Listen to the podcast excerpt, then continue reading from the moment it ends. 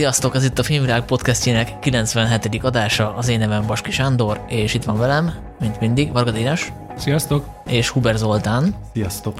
És a mai adásban toplistázni fogunk a hagyományoknak megfelelően, mert uh, azt hiszem tavaly is január első hetére hagytuk a toplistázást, de hát uh, igazán alapos, profi szakemberek vagyunk, mi megvárunk minden filmet, ami elérhetővé válik, mert csak így lehet teljes képet kapni. Mi nem ilyen bulvárosan uh, október közepén. Hát meg ez az, igen, amikor december 1-én kijön a Kahier du Cinema, akkor bú... Amatőrök. igen. Adjuk. Igen, de mielőtt belevágunk, én egy breaking news-zal szeretnék kezdeni, de majd be is vágom a breaking news zenét, mert Dénes után Zoli is megnézte végre az elkurtukat, ráadásul moziban. Egy szíves mesélje a körülményekről. Igen, egy sokat ígérő szerda délután úgy döntöttem, hogy elmegyek és megnézem az elkurtukat az Uránia dísztermében, és nagy meglepetésemre egész komoly tömeg volt, főleg nyugdíjasok kiöltözve várták a nagy filmet, és meglepően jól szórakoztam, szóval sokkal, sokkal rosszabbra számítottam. Igen, és azt is mondtad, hogy ezek után most egy pár hónapig nem mész moziba, mert annyira akkora élmény volt, hogy nem akarod elrontani. Igen, ne, nem akarom elrontani az élményt, úgyhogy lehet, hogy most sokáig ez lesz az utolsó mozi élményem. Na jó, ezt magyarázzuk meg a hallgatók. Na jó, nem, az van, hogy Torontóban megint bezárták a mozikat, most azt mondták, hogy három hétre, de ezt már hallottuk, úgyhogy lehet, hogy tényleg sokáig nem jutok el moziba, úgyhogy lehet, hogy az elkurtukkal bőjtölöm ki az évet. És megvilágosodtál? Már úgy értem, hogy politikai értelemben? Hát politikai értelemben nem világosodtam meg, ellenben egész mm, jól szórakoztam, leszámítva pár dolgot, de hogyha valakit érdekel, akkor menjen fel a Letterboxra, és olvass el a, a egész hosszú szöveget írtam így lendületből, még, még a villamoson kezdtem el, és ott mindent kifejtettem. Olvastam a szövegedet, akkor ha más nem is, akkor azt elmondhatjuk, hogy gondolatébresztő film az elkurtuk, mert ilyen sokat ritkán szoktál Letterboxdra írni egy filmről. Abszolút, abszolút, mert uh, láttam benne a potenciált. Nagyon jó film lehetett volna. Nekem ez tetszik, hogy Stanley Kubrickot elintézed másfél mondattal, az elkurtukot meg ad, adta hozzá egy, egy, egy ilyen rapid eszét. Korszellemvadászat. Igen, hát a jelentőségnek megfelelően kell kezelni minden filmet, úgyhogy hát most nem olyan jó filmek jönnek, mint az elkurtuk, de igyekeztünk. Hát ki tudja, azért. ugye, még, tudja. még visszatérhet Lehet, a top listában, ugye? Annyiért ez most azt gondolod, hogy én ezt nem Hát most próbáltam a gyanútokat elaltatni. Ja. Én, én, én profi játékos vagyok, és nem terítem alapjaimat rögtön, ugye? Hát én sem, ez egy bluff volt. Uh, igen, hát hogyha... Hát annyit, hogy mondjuk el, hogy, hogyha van 2021-nek emlékezetes filmes mondata, Szerintem akkor az a járulékos veszteség. Igen. Ez nekem örök életemre így beleégett. A... Hát ott konkrétan felsziszent a közönség mögöttem. Úgyhogy ott éreztem, hogy azt oda tették azt a mondatot. Igen, hát aki nem tudja, hogy ez mire vonatkozik, az megnézheti majd a tévében.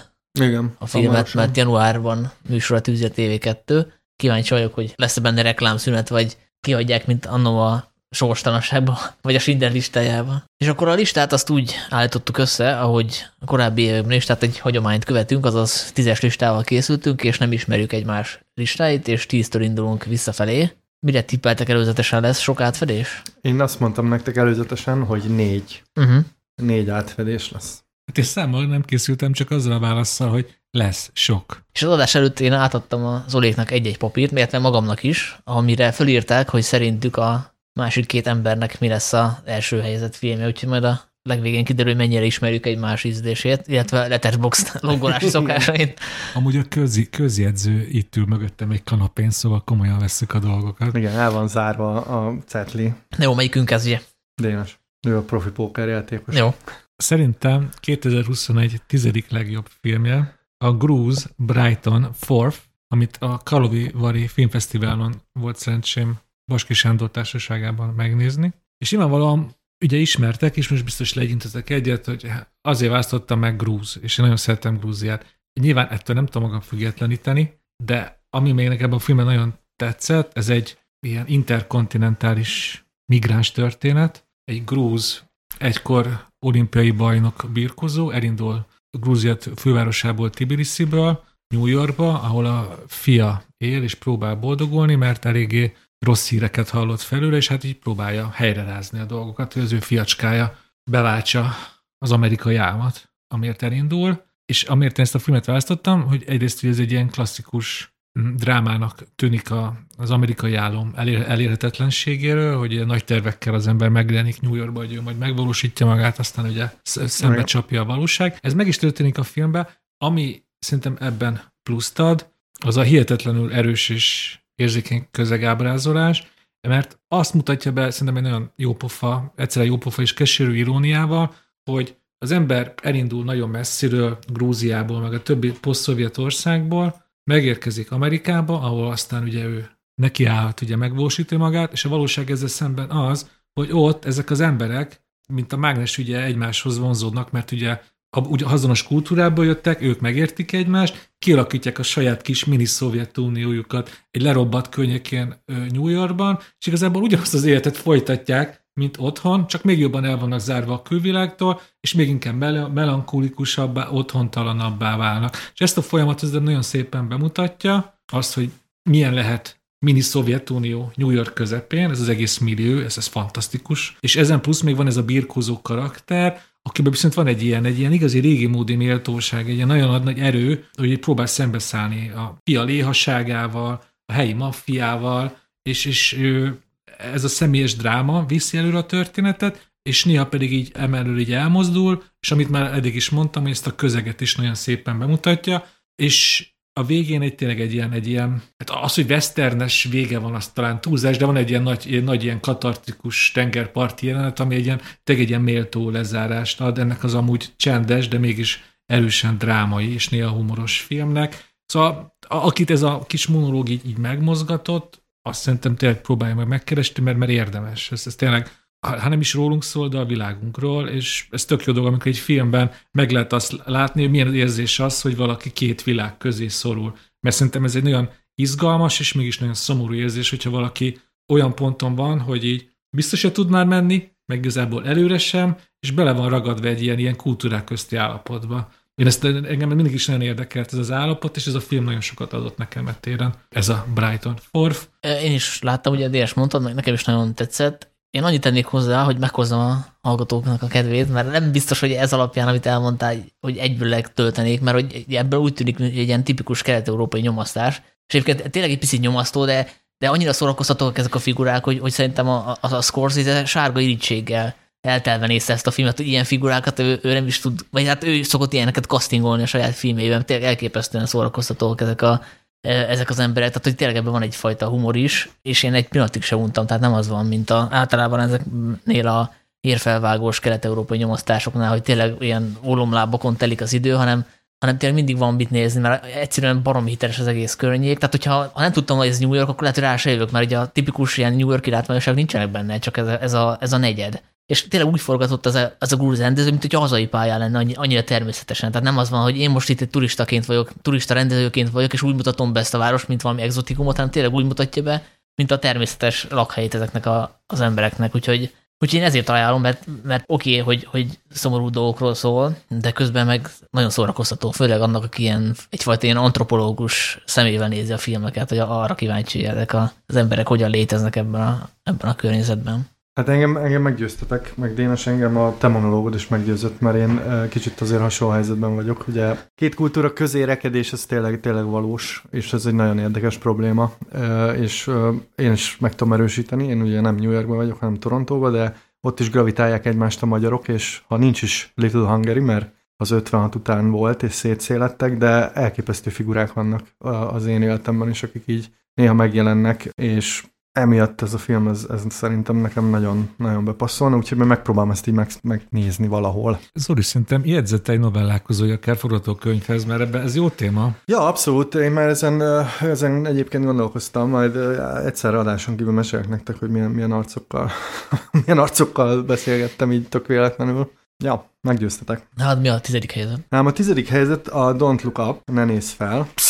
Amit eh, nem is tettem volna fel a listámra, hogyha nem láttam volna, hogy micsoda gyűlölet cunami uh, zúdult a filmre, amit egyébként részben talán értek is. Uh, ez az Adam McKay-nek ugye a szatírája a korunk őrületéről, a Stargárdával, ugye ez a Netflixen debütált december 24-én, és én nagyon, én ezt moziba láttam, szóval valószínűleg ez is hozzátesz az élményhez, hogy, hogy közösségben láttam, ráadásul ugye Torontó közepén, ami hát egy erősen liberális környék, és a, a mögöttem ö, hatalmas ö, kacarászás és hahotázás volt, és beszóltak a filmnek. Ugye ez a, Sanyi ezt mindig emlegeted, amikor együtt él a közönség a filmmel, az, az nagyon jól tud működni, és nagyon hozzá tud tenni. De egyébként is nagyon szerettem ezt a, a filmet. Hát de hogy szóltak be, búztak? Nem, hanem ugye elismételték a poénokat, néha tapsoltak. Ja, tehát hogy tetszett nekik. Tetszett, ja, tetszett. Ja, ja, nem, nem, nagyon-nagyon-nagyon röhögtek és mentek a filmmel. Meryl Streep minden egyes megmozdulására ilyen Trump uh, áthallásokat szóltak be, szóval tényleg, tényleg egy ilyen öröm, örömmozizás volt számomra, és azért is uh, nagyon szerettem, mert én nekem ilyen régi veszőparipám, hogy, hogy nagyon kevés a jó vígjáték mostanában, az olyan igazi, uh, ami telibe van tolva, és mer idióta lenni, és mer nagyon hülye lenni, és szerintem ez a film amellett, hogy egyébként elég szomorú dolgokról szól, szerintem annyira túltolja a szatírát, hogy, hogy én, én nagyon, nagyon, szóra, nagyon jól szórakoztam rajta. De mondom, valószínűleg, hogyha nem látom, hogy, hogy milyen, milyen ellenséges fogadtatásom van, akkor talán nem teszem rá a, a, a listámra, de, de Ez egy protest ilyen... szavazat volt. Igen, így van. Dénes, miért vontad fel a szemöldöködet hangosan? Miért cöccögtél? Ja, én nem láttam a filmet. Ja? csak, csak én is téged, téged meggyőztek a negatív vélemények. Hát csak én olvastam pár pusztító kritikát, meg nyilván olvastam. Igazi a... sípöl vagy, Dén. Elolvastam a... Köszönöm, köszönöm. De elolvastam a pusztító kritikákat, meg nyilván olvastam az olyanak a, egy amúgy meggyőzően a film mellett érő kritikáját is. Az enyémet nem most? Ott, ott még nem tartok. Ott még nem, sajnos nem tartok. Diplomatikus. Ö, ugye most nyilván ez a kedvenc rész, amikor úgy beszélek egy filmről, hogy nem láttam.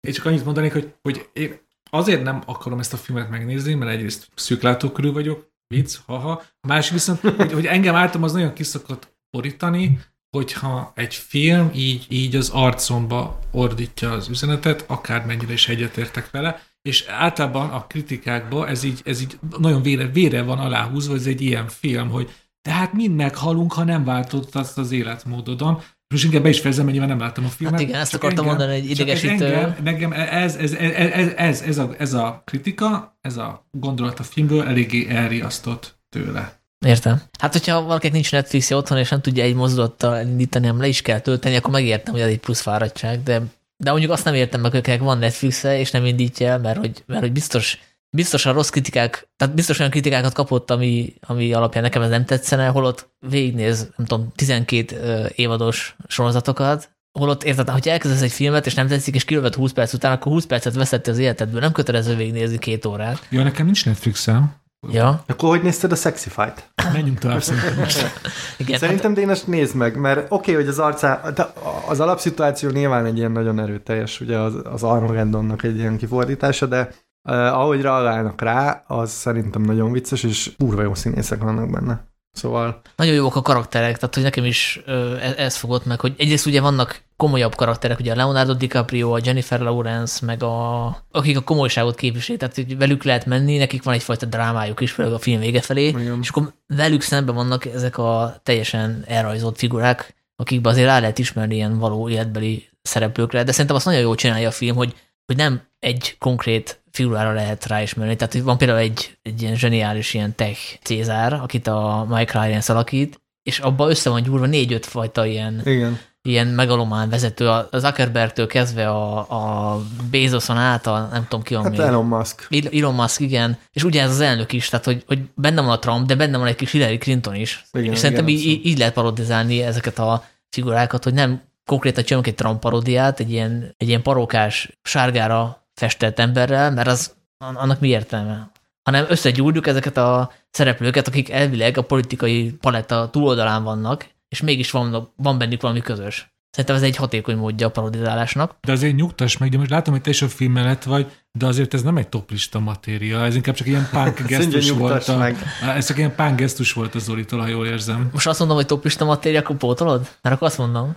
Jó, kedves hallgatóink, a következő adásra én megnézem ezt a Nenész felt, és aztán egy pár mondatból beszámolok róla. Mert azért, a, mert azért azt, azt látom, hogyha most az utóbbi hetekben volt egy mozgókép, amit tényleg megmozgatta az embereket, a, az újságírókat, a marslakókat, bla bla, az tényleg ez a nenész fel volt, mert a, a falamon mindenhol ebbe ütközöm, ilyen pro és kontra érvekben. Ja, ja, én szerintem, hogyha valami ennyire bekerül a köztudatba, akkor már csak ilyen egyszerű kíváncsiságban is érdekes megnézni, hogy azok az emberek, akik körülöttem vannak, azok mit fogyasztanak, mert hogy valami természetes kíváncsiság szerintem van az emberben, legalábbis benne van. Tehát, hogyha most elindulna egy új valóságshow, és mindenki azt nézné, én is megnéznék belőle egy epizódot. Nem nézném végig, de megnézném, hogy tudjam, hogy mi az, ami a úgynevezett embertársaimat izgatja, mert hogy, mert hogy érted, nem egy vákumba élek, hanem itt élek ebbe az országba, meg ebbe a, ezen a földön, de érdekel, hogy más emberek mit fogyasztanak. Mert, hogyha nem, érdekel, mert hogyha nem érdekel, akkor az történne, tudjátok, van ez a mém, hogy a öreg ember jelzett a cloud, tehát hogy a, kiabál a felhőre, és ugye ez, az, az, akkor történik ez, hogy, hogy öreg emberként rácsodálkozik, hogy hát ezek a mai fiatalok ezt meg azt csinálják, hogyha nem követed az eseményeket, mert ha követed az eseményeket, akkor nem lett meg, nem lett meg ezek a fejlemények, nem lett meg, hogy, a, hogy mit tudom, a fiatalok TikTokon vannak fönt, de hogyha ez, ezek kimarad, és nem érdekel, hogy más ember mit néz, akkor egyszer csak rá fogsz csodálkozni, hogy basszus, én nem értem az embertársaimat, hogy ezek miért viselkednek így. Persze, meg közben lecsatlakoztál izéről, a, a, a trendekről. Jó, hát ez, ez is egy hozzáállás, de van az a hozzáállás is, hogy oké, okay, menjen a világ, amerre akar, én még nem láttam Ernst Lubitschnak egy korai rövid, néma filmét, inkább azt nézem, aztán nézek Max Offust, és leszarom. De, de ugye ez volt egyébként a, a Squid Game is, hogy arról sem akartuk eredetileg podcastelni, de tényleg annyira mindenki arról beszélt, hogy utána végül, végül mégiscsak megnéztük, és szerintem egyikünk se bánta meg.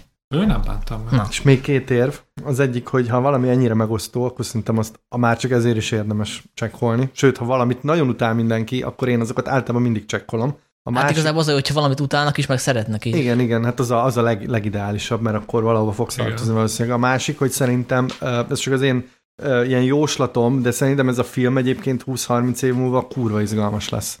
Mert a, ugye hozza ezt a, azt a netes vibe-ot is, én nagyon sok olyan vágás van benne. Szerintem a, ugye sokan mondták, hogy ez olyan, mint egy ilyen komment threadet végigolvasni, hogy azért kurva idegesítő. Oké, okay, de 30 év múlva remélhetőleg a kommentredek nem ilyenek lesznek, vagy tök máshol járunk, esetleg egy barlangból fogunk izé, árammal generálva nézni filmeket, de de szerintem nagyon izgalmas lesz visszanézni ezt a filmet. Hát egy időkapszula. Ja, egy ja. időkapszula, igen. igen. igen, igen. Akkor srácok, két hét múlva, de két hét múlva to beszámoló. be continued, de hogy a, a, minek van az a végén kírva? A visszajövőbe végén. Hát igen. az azért Meg hogy igen, lehet, még van más film. Van még, igen. És akkor a tizedik helyzet telé jövök. Hát én szerettem volna a tizedik helyzetre feltenni egy olyan filmet, ami reprezentálja a filmes évemet, mert ez az év arról is szólt, hogy visszatértünk a mozikba.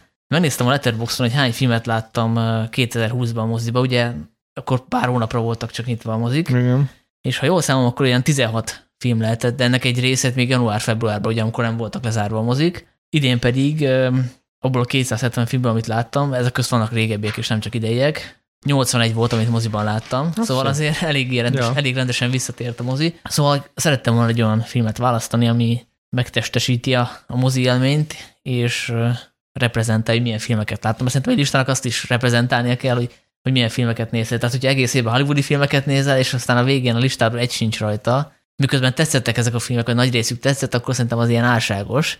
Úgyhogy gondolkoztam, hogy fölteszem például a Pókember filmet, az új Pókember filmet, mert hogy nekem az tényleg nagy élmény volt, de aztán úgy döntöttem, hogy inkább egy olyan uh, filmre szavazok, ami, ami talán kevesebb évtizedes toplistán szerepel, konkrétan még egy magyar listán se láttam. Ez a pedig a ember szerepel egyetlen listán is? Én azt már láttam, igen. igen. Le kell tételezni. Szóval én az év leghollywoodibb filmjét választottam, ami egy ilyen nagybetűs inspirációs történet az amerikai álomról, ráadásul egy klasszikus sportfilm is. Fast and Furious 9. Igen, ami nagyon hatásvadász, de szerintem jó értelemben, tehát hogy amikor arra gondolunk, hogy hollywoodi film, és az akkor azt általában ilyen negatívunként uh-huh. gondoljuk, de ha jól csinálják, akkor az egy tényleg nagyon jó dolog, hogy elmerülsz egy filmben másfél-két órára, és akkor elhiszed az amerikai álmot te is, és tudsz izgulni.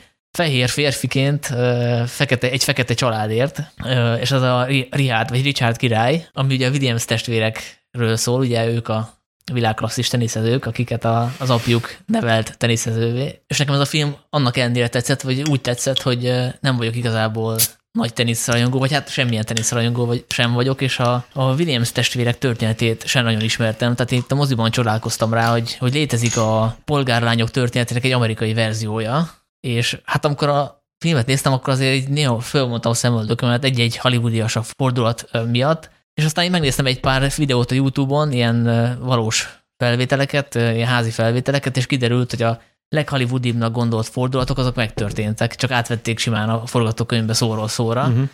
Úgyhogy én abszolút a hatása alá kerültem ennek a filmnek, és úgy gondoltam, hogy ezt én nem fogom letagadni, bármennyire is nem menő. Egy ilyen nagyon-nagyon hollywoodi ö, filmnek a hatás alá kerülni, de, de tényleg engem, engem így inspirált, és el, el sem tudom képzelni, hogyha mondjuk fekete kislány lennék, és megnézném ezt a filmet, akkor, az engem, akkor rám az mekkora hatással lenne. Pedig szerintem ez így, pedig szóval ez akkor így, fehér kislányként ez nem nincs hatásra az emberekre? Hát épp ezt akartam mondani, hogy rám is hatása volt, hogy nem vagyok fekete kislány, és így el tudom képzelni, hogy ennek a filmnek a hatására hány, hány olyan fekete gyerek fogja gondolni, hogy ő neki helye van az élsportban, vagy bármi másban, ami, ahol korábban nem volt, nem tudom, vagy a bőrszíne, vagy a származása miatt, mert ugye itt nem csak arról van szó, hogy fekete gyerekek törnek be egy ilyen fehérnek mondott sportba, hanem hogy ők konkrétan a, a Camptonban, a gettóban élnek. Egyébként volt egyfajta, volt egy kritika ezzel a filmmel kapcsolatban, hogy ugye a cím is mutatja, hogy nagyon az apára koncentrál, és a, a Venus Williams, ő volt, aki először aratott sikert, ugye szerintem nagyobb játékos, de a Venus volt, aki először nyert, hogy nagyon az apára koncentrál, és a, a két gyerek az csak a utolsó harmadban kerül előtérbe. De szerintem ez hülyeség, mert hát hogyha az apjuk nem dönti el, hogy belőlük nem nevel tenisztárt, akkor belőlük nem lett volna az. Tehát, tehát hogyha tehát a polgárnővérekből se lett volna sakbajnok, az apjuk már születés előtt nem találják, és szerintem ez egy tökéletesen logikus döntés volt, hogy az apára koncentráltak és ráadásul az is kiderül, hogy azért ő egy ilyen ellentmondásos figura, tehát hogy nem egyszerűen egy ilyen hős figura, mert hogy picit ilyen akarnok, nyilván akarnoknak is kell lenni, hogy az embernek ilyen ambíciói vannak, hogy a, hogy a lányok születése előtt már egy ilyen 74 oldalas tervet készítő, hogy az belőlük bajnok, tehát ehhez akarnoknak kell lenni, és nyilván egy idő után ő elfelejti, hogy, hogy ezeknek a lányoknak saját akaratuk van, és hogy arra is kéne figyelni, hogy ők mit akarnak, úgyhogy van egyfajta konfliktus is a filmben, tehát nem csak arról szól, hogy kitalál valamit, megcsinálja, happy end. Hát meg ez mindig egy ilyen, hát ebben nagyon sok ilyen sport életrajzot olvastunk, hogy ez, ez olyan érzékeny, és akár káros dolog, amikor egy szülő eldönti, hogy akkor most az ő gyereke. Hát ez nem csak sportra igaz, tehát bármiben lesz. szerintem. Most látjuk ugye a szilágyi lányok történetét is most a magyar hírek. Igen. Igen, az a negatív oldala ugye ennek a sztorinak. Igen. Hát engem meggyőztés, hogy én alapvetően félni szoktam a sportfilmektől, mert én nem vagyok én a sportrajongó, de én nagyon szeretem egyébként az amerikai filmeknek ezt a vonulatát.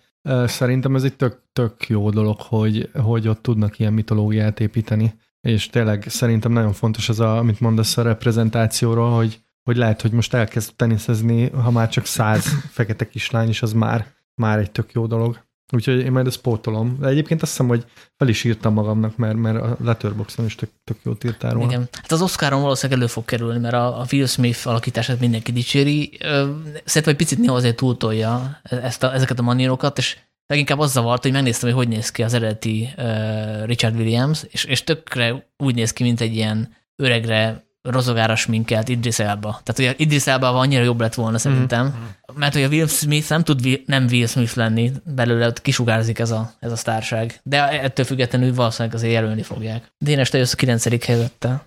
Az Igazság bajnokai című Dán. Hát hívjuk az egyszerűség kedvéért végjáték, és ugye ez Anders Thomas Jensen legújabb filmje. Ez engem tényleg nagyon szíven talált, és nagyon szépen leírtam magamnak, hogy miért.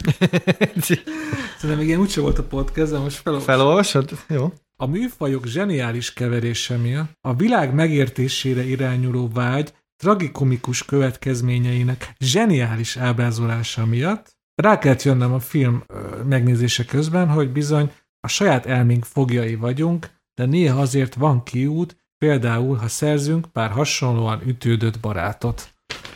Ezt jelenti számomra a film, és hogyha aki esetleg nem látta, ugye ez a Dán rendezőnek ez viszonylag népszerű Magyarországon, ugye a Zöld Almát ismerik tőle a legkönyvezetek, egy kultikus film, sok országban is köztünk nálunk is. Na én úgy raktam fel a listára az igazság bajnokait, hogy engem a Zöld Almák annó teljesen hidegen hagyott, szóval nem is vagyok egy olyan nagy hardcore ilyen rajongó. A film története pedig, hogy Mads Mikkelsen, ugye egy másik nagy tárgya a magyarok rajongásának, egy ilyen PTSD szindrómában, vagy traumában szenvedő ex-katonát játszik, aki egy ilyen egyre elborultabb bosszú hadjáratot indít, és ehhez az említett üt- ütődött barátokat is összetrombitálja, és egész ugye egy ilyen nagy vasúti vagy metró balesetből, már nem is emlékszem, indul. Villamos hát akkor még jó, hogy nem emlékeztem, szóval egy villamos balesetből, és az egész egy ilyen nagyon-nagyon gonosz játékot űz, űz a film arról, hogy akkor most véletlenül robbant a bomba, vagy sorszerű volt, ki áll -e mögött, csak egy ilyen nagyon-nagyon gonosz játékot űz a film azzal, hogy most igazából mi is irányítja az életünket. Ez amellett, hogy Jenszentől megszokott nagyon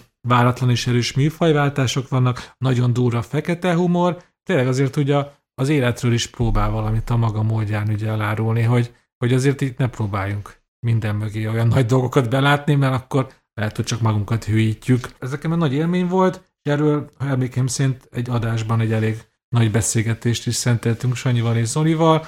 Szerintem ez egy... Majd belinkelem a igen, és ez tényleg az a film, amire szerintem olyan nagy, szóval nem is kell, ez nem az a film, amit olyan sokáig kell ajánlgatnom, mert hogy azt mondom tényleg, hogy Mads Mikkelsen, Anders Thomas Jensen, szerintem akkor a hallgatóink többsége már elvelátta a filmet, aki meg esetleg nem, az most annak is már ott van a listáján, hogy ezt meg kéne néznie. Szóval az igazság bajnokai, én most beszéltem róla, most is kedvet kaptam, hogy újra nézzem, mert ezt még az év elején néztük meg, emlékeim szerint. Igen. Hát nekem a bővített listámban ott van, mert uh, tényleg vicces volt meg tragikus, és úgy emlékszem, hogy a vége eléggé ilyen karácsony kompatibilis, nem? De, mert ugye hát család. családdá állnak össze, ez a elég bizarr társaság.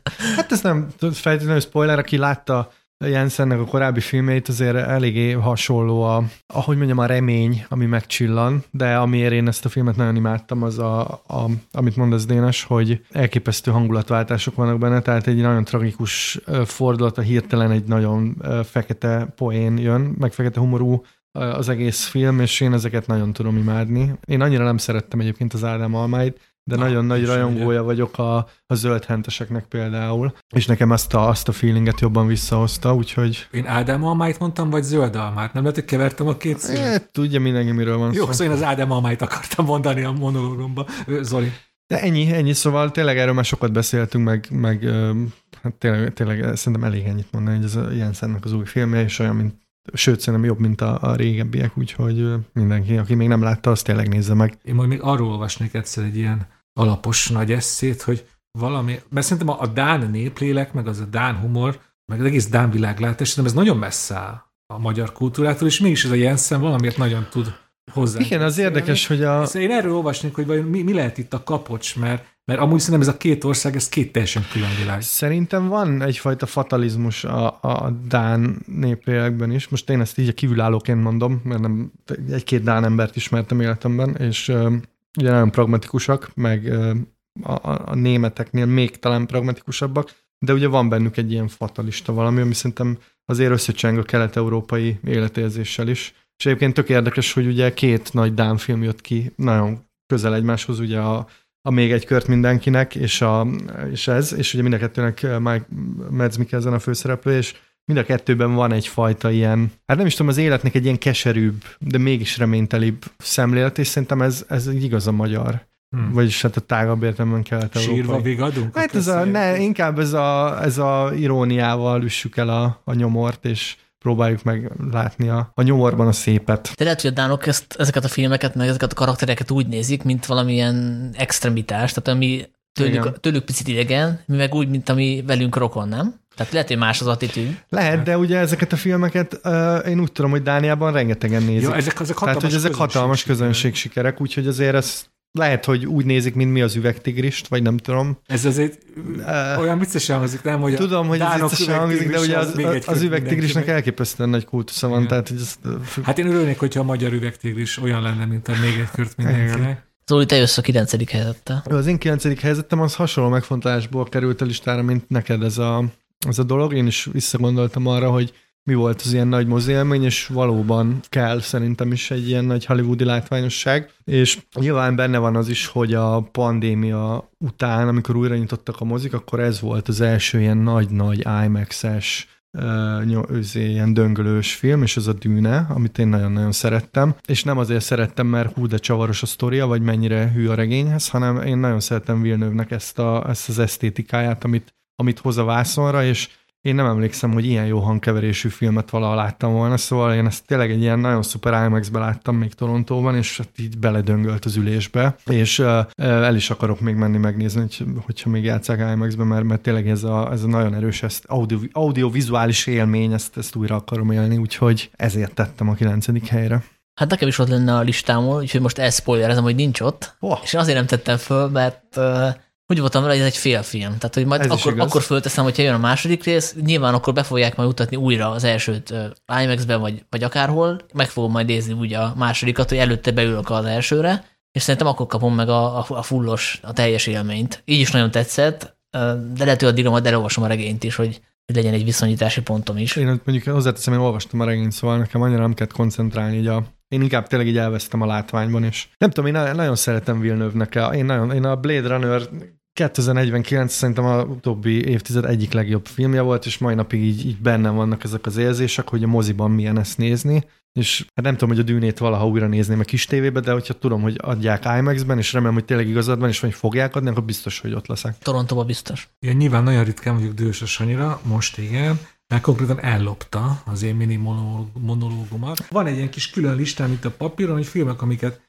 nem tettem föl, pedig amúgy itt lenne a helyük, és ez a dűne, nem ismétellek meg, ez egy félfilm, de mivel én tényleg én, imádom a sivatagot, imádom a regényt, amit ugye én is olvastam, imádom a arábiai Laurenzt, imádom ezt tényleg, amikor ilyen kultúrák összecsapnak ilyen nagyszabású filmben, és nekem arra kell gondol, gondolkodnom, hogy az egész ilyen, ez a fehér megmentő mítusz, ez mennyire káros, bla ezt is már kibeszéltük, de mégse raktam föl, talán majd jövőre vagy két év múlva. Én nagyon várom azt tényleg, amikor én éppen úgy, én úgy, úgy képzeltem el, hogy ott van a tévé előtt megnézem az első rész délután, aztán, fel, aztán felülök a 139-esre, és megnézem a moziba a másodikat, és utána nagyon-nagyon boldog leszek, mert azt tudom majd mondani, hogy hú, ezt a Villeneuve nem baszta el, pedig azért ez könnyen el lehetett volna. És amúgy csak még egy dolog, hogy mondtátok ezt a még egy kört mindenkinek, hát akkor csak ide szúrom bele, hogy ugye ezt 2021-ben mutatták be a magyar mozik, és most sok olvasó, hogy hallgató mondhatja, de miért nem, miért nem beszélünk róla eh, amúgy. Hát én azért nem raktam fel a listámra, mert ugye ez a 2020-as listámon, és azt hiszem talán a tétek én is már is rajta van, igen. Szóval e- ez, ezért van csak egy Mads Mikkelsen,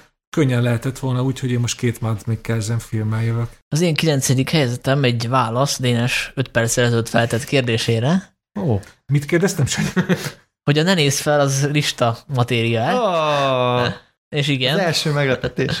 Úgyhogy én föltettem a 9. helyre ugyanabból a megfontolásból, mint Zoli. Hát vagy nem csak azért, mert sokan utálják, hanem nekem tényleg tetszett, és én is úgy vagyok vele, hogy, hogy azért, mert nem állít olyan nagyon-nagyon újat, attól még lehet érvényes egy film, és, és így föltenném költői kérdésnek, hogy annak idején vajon a Doctor Strange-ra váltott-e újat, és nem tudjuk ezt megválaszolni, mert hogy nem, nem maradtak fönn azok az akkori publicisztikák, illetve fönnmaradtak, csak kinézi azokat, kiolvassa azokat Igen. senki nincsenek azok a publicisztikák, szatirikus tévéműsorok, véleménycikkek, stb. stb. Azokat nem ismerjük, viszont a Kubrick Strange Love-ja fönnmaradt, és ezzel nyilván nem azt akarom állítani, hogy ez ugyanaz a minőség, mert nem, nyilván nem. Tehát ugye ez, ennek a filmnek azért több hibája van, picit túl hosszú, vannak benne fölösleges karakterek, szerintem a Timothy és valami beleelőltetése az ilyen izzadságszagú dolog, tehát hogy, hogy ezért ebbe a filmbe bele lehet kötni, de attól függetlenül én azt gondolom, hogy ha mondjuk így öt év múlva mondanom kell egy filmet, ami jellemzi az elmúlt öt évet, mert ugye ez, ez nem csak a nem csak a pandémiáról szól, vagy a, a, a klímaválságnak egyfajta metaforája, de azért a közbeszédnek az elhűléséről is szól, akkor, akkor ezt a filmet mutatom, mert ez így összefoglalja, és ez így nagyon tanulságos lesz. Hát Dénes, nagyon várjuk jövő két hét múlva, hogy mi. A nyolcadik helyzet szintén egy fesztivál élmény, mint a Brighton Forth, és ezért még csak nem is Csehország, csak Miskolcig kellett mennem. Ez a Red Rocket Sean Baker től. És tényleg, azért, mert ez, ez egy nagyon-nagyon-nagyon gonosz, ugyanakkor nagyon-nagyon élvezetes hullámvasút, ami egy kiöregedett, hát az anyagi és a mentális összeomlás szélén álló egykori pornosztárról szól, aki mellesleg még rendkívül manipulatív is, visszatér a szülővárosába, és beindít egy ilyen rettentő, a külső szemlélő számra rettentő szórakoztató játékot. Várj, bocs, az fontos, hogy a szülővárosa az nem New York, vagy Ja, egy, egy, hanem egy texasi ilyen... porfészek, egy ilyen ipari, háttérben mindig látjuk a kőolajfilm, amit Konkrétan Texas City, azt hiszem az a neve. Texas City. Igen. És hazamegy, beköltözik a ex-csajához, meg annak a ö, anyjához, akik nyilván először nem látják szívesen, össze ki akarják dobni, csak az ember azt hinné, hogy akkor itt most egy ilyen megváltás történet következik, hogy hogy ez a szegény pornosztár rájön, hogy ő hibázott az életbe, és most kap még egy esélyt, hát ugye a nagy faszt, és akkor helyette, helyette azt látjuk, hogy így a legrosszabb a, a, a legrosszabb elképzelésünket váltja valóra, amit az ő jelleméből az el, el, elején kiolvasunk, és így elhűlve nézzük, hogy ez az ember tényleg még milyen mélységbe tud süllyedni, és amit Sanyi, te a Brighton Forth kapcsán ki hangsúlyoztál, hogy ez mégse, az a film se nyomasztás, úgy ez is egy ilyen, egy ilyen féktelen vígjátékként van előadva, és így ez nagyon, az a nézővel egy nagyon szép játék, hogy, hogy van egy karakter, akinek igazából minden tettét elítéljük, de mégis van egy olyan sárma, egy olyan kis sugárzása, hogy így legalábbis a mozivászony biztonságot adó határvonalán átlépve merünk vele menni. Szóval érezzük, hogy bennünk nem tehet rosszat, ezért nézzük azt, hogy másokkal milyen rosszakat tesz, és, és emiatt ez egy ilyen egy rendkívül bátor és rendkívül szórakoztató karakterdráma, ami amúgy szerintem még a, a pornóiparról is elmond pár fontos dolgot, meg hát arról, hogy milyenek a, a manipulatív pszichopaták, hogy a viselkedésükről is azért hát, pszichológiai az pszichopata az egy. Hát, jó, ezt tudás, inkább csak oh, ilyen ez nagyon... Jó, igen. Nem, szerintem nem pszichopata, csak egyszerűen nagyon... Egy végtelenül önző, önző ember, igen. igen. És azért néha megvillan, hogy, hogy azért ezt ő is érzi. Hogy, tehát egy pszichopata nem biztos, hogy... Igen, ez igaz, hát túloztam, ez nem volt helyes De szó. amúgy tényleg egy visszataszító. A narcisztikus, ez szerintem egy, egy tök szép szóra. És hát Sean Baker, talán egy kis kontextus, ugye róla már többször beszéltük, ő rendezte a Tangerine-t, a Florida projektet, és ami Floridai a, álom a magyar. A Florida állam, és ami, és ami, ami az ő filmeit összeköti, az tényleg, hogy Amerikának azokat az arcait és azokat a helyeit mutatja be, amelyik ugye egyik ilyen, ilyen turista kiadványban nem szerepelnek. Ugye a, jól emlékszem, transvestita, szexmunkások vannak a Tangerine-ben, a Floridában ilyen floridai hát ilyen, igen, vagy... ilyen szlekörök. Igen, egy ilyen, ilyen motelbe játszott. Egy ilyen Disneyland közeli motelban, és ilyen, ugye az, az nagyon rózsaszín ez a film a Disneyland miatt, a Tangerine, ugye a Los Angeles-i Smoke miatt nagyon narancssárga, ez a film meg szintén nagyon izgalmas vizuálisan. Szóval Igen. így, így ő, szerintem nem tudás azt mondani, hogy ő a lecsúszott Amerikának a kortás krónikása, és ezt, ezt szerintem nagyon erősen viszi tovább a, a Red Rocketban is. Igen, és hogy megtalálja azokat az arcokat, ugye ebben a filmben is ugye az, az Simon Rex a főszereplő, az, az tényleg egy hollywoodi, hát mondjuk így másodkategóriához tartozó színész, de hogy a, egyébként ilyen true arcokat talál meg.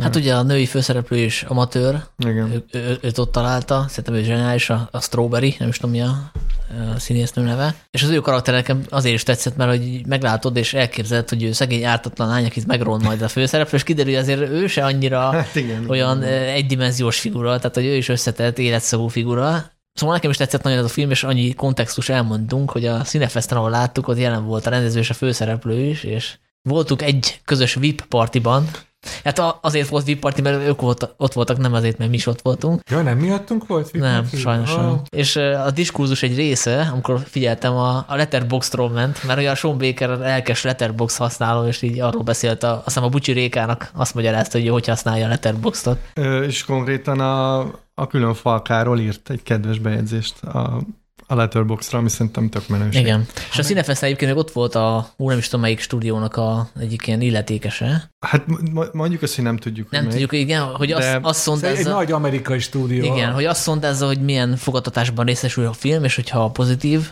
a visszajelzés, akkor behozzák mozikba, és hát nem hozták be mozikba, úgyhogy én most lelkismert fúdás nélkül tudom azt mondani, hogy időközben felkerült a világháló sötét zugaiba ez a film, úgyhogy Hát nem akarok senkit törvénytelenségre biztatni, de hogyha valaki mégis elcsábulna, akkor nem bánná meg. És amúgy másnap ugye a VIP buli után nekem szerencsém volt a Simon rex interjút is készíteni. Egy, hát egy nekem egy elég visszafogott arcát mutatta, látszott rajta, hogy, hát másnap hogy, ő, hogy ő, ő, igen, szóval azért a, a rap klipjeiből, meg a múltjából tudjuk, hogy neki van egy másik arca is, de ő most tényleg az a, az a komoly művész, aki most vissza, nekem ugye ez a Red Rocket most egy ilyen nagy lehetőséget adott, hogy hát most visszatérhet ugye Hollywoodba, és egy idő, egy ideig arról is volt szó, hogy talán ilyen Oscar közelébe is kerülhet ez a film, amúgy szerintem megérdemelni, de ez most eléggé elhalkult ez a plegyka. Igen. Ott abban a pillanatban, az ősz elején a Cinefestnél, ott meg szerintem érződött a Simon Rexben, hogy ő hogy nagyon sokat vár ettől a karrierje szempontjából, és ezt ki is mondta, hogy szerintem ez karrierje legjobb filmje. Amit azért, ha megnézzük az IMDb-t, annyira azért nem egy erős állítás, de, de, de, de tegyük rögtön hozzá, hogy fantasztikus az alakítása. Igen, és ugye ezt megtudtuk a, a Q&A-ből, hogy őt ilyen két hete volt az egészre, mert hogy így beugró volt a, a szerepre, és tényleg így beleesett a, ebbe a karakterbe. Úgyhogy uh, én is mindenkit arra biztatok, hogy mivel nem tudja megnézni legálisan, akkor hát Utazzon el olyan helyre, ahol vetítik. Így van, ezt igen, akartam igen. mondani. Meg ez az élés, ez, ez, ez, ez, ezt nagyon ritkán kapja meg az ember, hogy tudja, hogy utánia kéne, és mégis valamiért szereti. Szerintem ez egy nagyon izgalmas érzés, egy nagyon ellentmondásos érzés, amit átélhet az ember a Red Rocket-tal. Egyébként nekem hozzáért a hátamhoz Simon Rex, véletlenül, a, a VIP partin. Véletlenül, Zoli, véletlenül? Hát így elsuhant, és éreztem a hollywoodi vibe-ot. Lehet, hogy ez egy jelzés volt, és te nem vetted észre. Azt, azt hitted, hogy véletlen volt. Hát Igen. ezért ülök itt veletek, és nem a Kihagy, Los kihagy. Angeles-i Igen, most már a. Santa Monica Boulevardon is lehetnél, igen. Na jó, akkor mi a nyolcadik helyzeted, Zoli? Az én nyolcadik helyzetem a Shiva Baby című film, ami az 2020-as, de szerintem mi 21-ben láttuk, és azt hiszem, hogy nagyon sokáig így lebegtettük, hogy beszéljünk -e róla, ilyen running gag lett belőle, és aztán végül beszéltünk róla. Beszéltünk róla? Igen, beszéltünk. Ó, Hát lehet, hogy te nem Te, voltál. igen, te szerintem te nem voltál Ó. talán. Igen. Akkor beszéljünk róla most. Ez egy, hát nem is tudom mihez hasonlítani, én azt mondom, hogy ez egy katasztrófa film, ugyanis arról szól, hogy van egy zsidó lány, aki elmegy egy, hát ilyen temetés utáni, én nem tudom annak pontosan mi a, mi a neve, ilyen vír- virasztás, tudom, hogy a zsidóknál van egy ilyen szokás, ami, hát most ebben nem készültünk fel. Halott titor. Talán Mondjuk- mondjuk azt, nem hogy- ugyanaz, de egy ilyen Igen, mondjuk azt, hogy rokon halotti értelmű. tor, és az a lényeg, hogy itt a közösség tagjai találkoznak, és mindenki megerősíti a kapcsolatait, tehát megkérdezik a lányt, hogy hol tart az életben, és mi a helyzet vele. És hát ez egy ilyen katasztrófába fullad, ott megjelenik egy férjes, vagy férjes, házas apa, akivel előtte kavart, kiderül, hogy volt valami leszbikus kalandja, és közben neki elő kéne adni, hogy egyébként nagyon jó a karrierje, stb. És uh, szerintem ez egy, egy nagyon izgalmas film, mert uh, egy, egyszerre fullasztó uh, és rohadt vicces, és aki már volt ilyen kellemetlen családi összejöveteleken, az maximálisan át tudja érezni a, a hősnő helyzetét, és egyébként kellemesen rövid 80 perces film, és én nagyon haragszom mostanában a két és fél-három órás játékidőkre, mert általában nem indokolt, és itt ez a 80 perc szerintem maga a töké. Nekem a csiszoltan gyémánt jutott róla eszembe. Ugye itt nincsenek gyémántok, de ugyanaz igen. a fajta ilyen, hogy mondják ezt a ner- nervous energy. Igen, van valami zaklatott, ilyen feszült vibrálás a filmben, és ez is ilyen kézikamerás, és ilyen közel, közel megy, szóval igen, az jó, igen.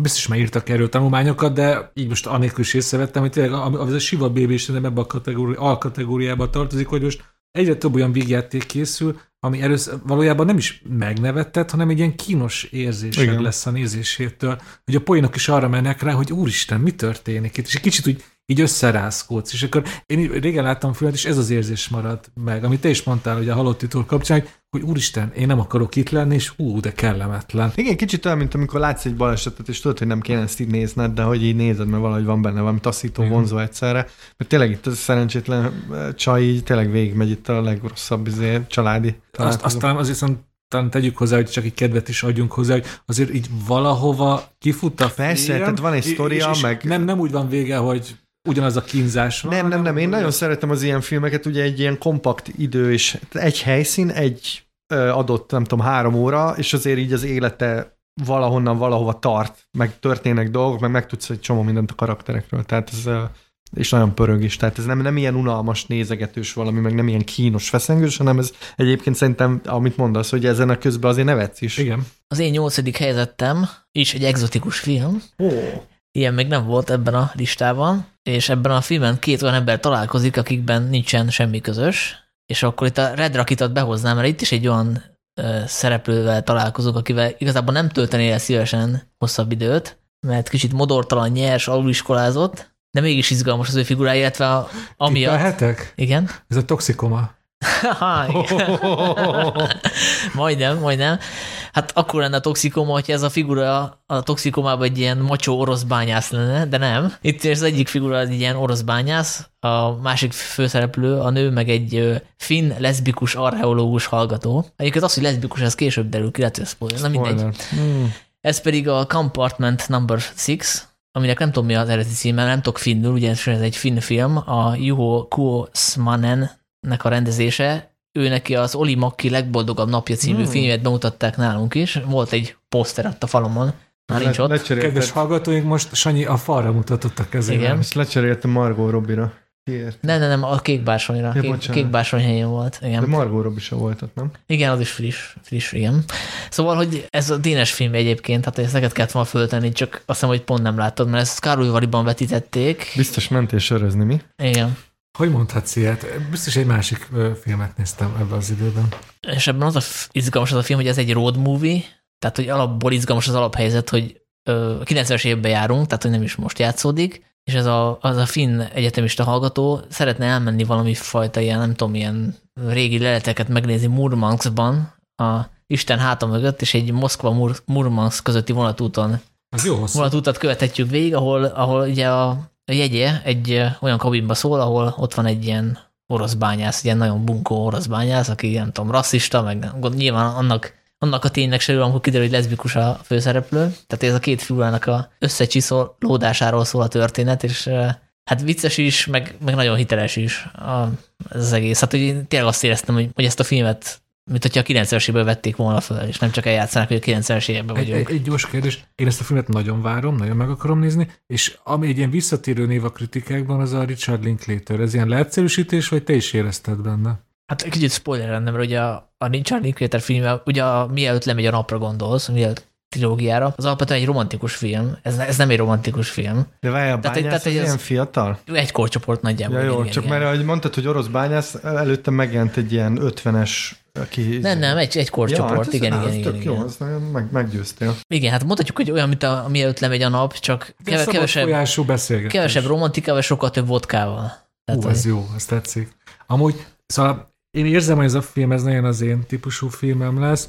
Annyit elárulhatok, hogy most erre az adásra készülve felhívtam egyik ismerősömet, akinek van torrentje, hogy szedje le nekem, és, és, és, azt a választ kaptam, hogy még nincs fent. És hát akkor megmondtam neki, a semmit, aztán elbúcsúztunk.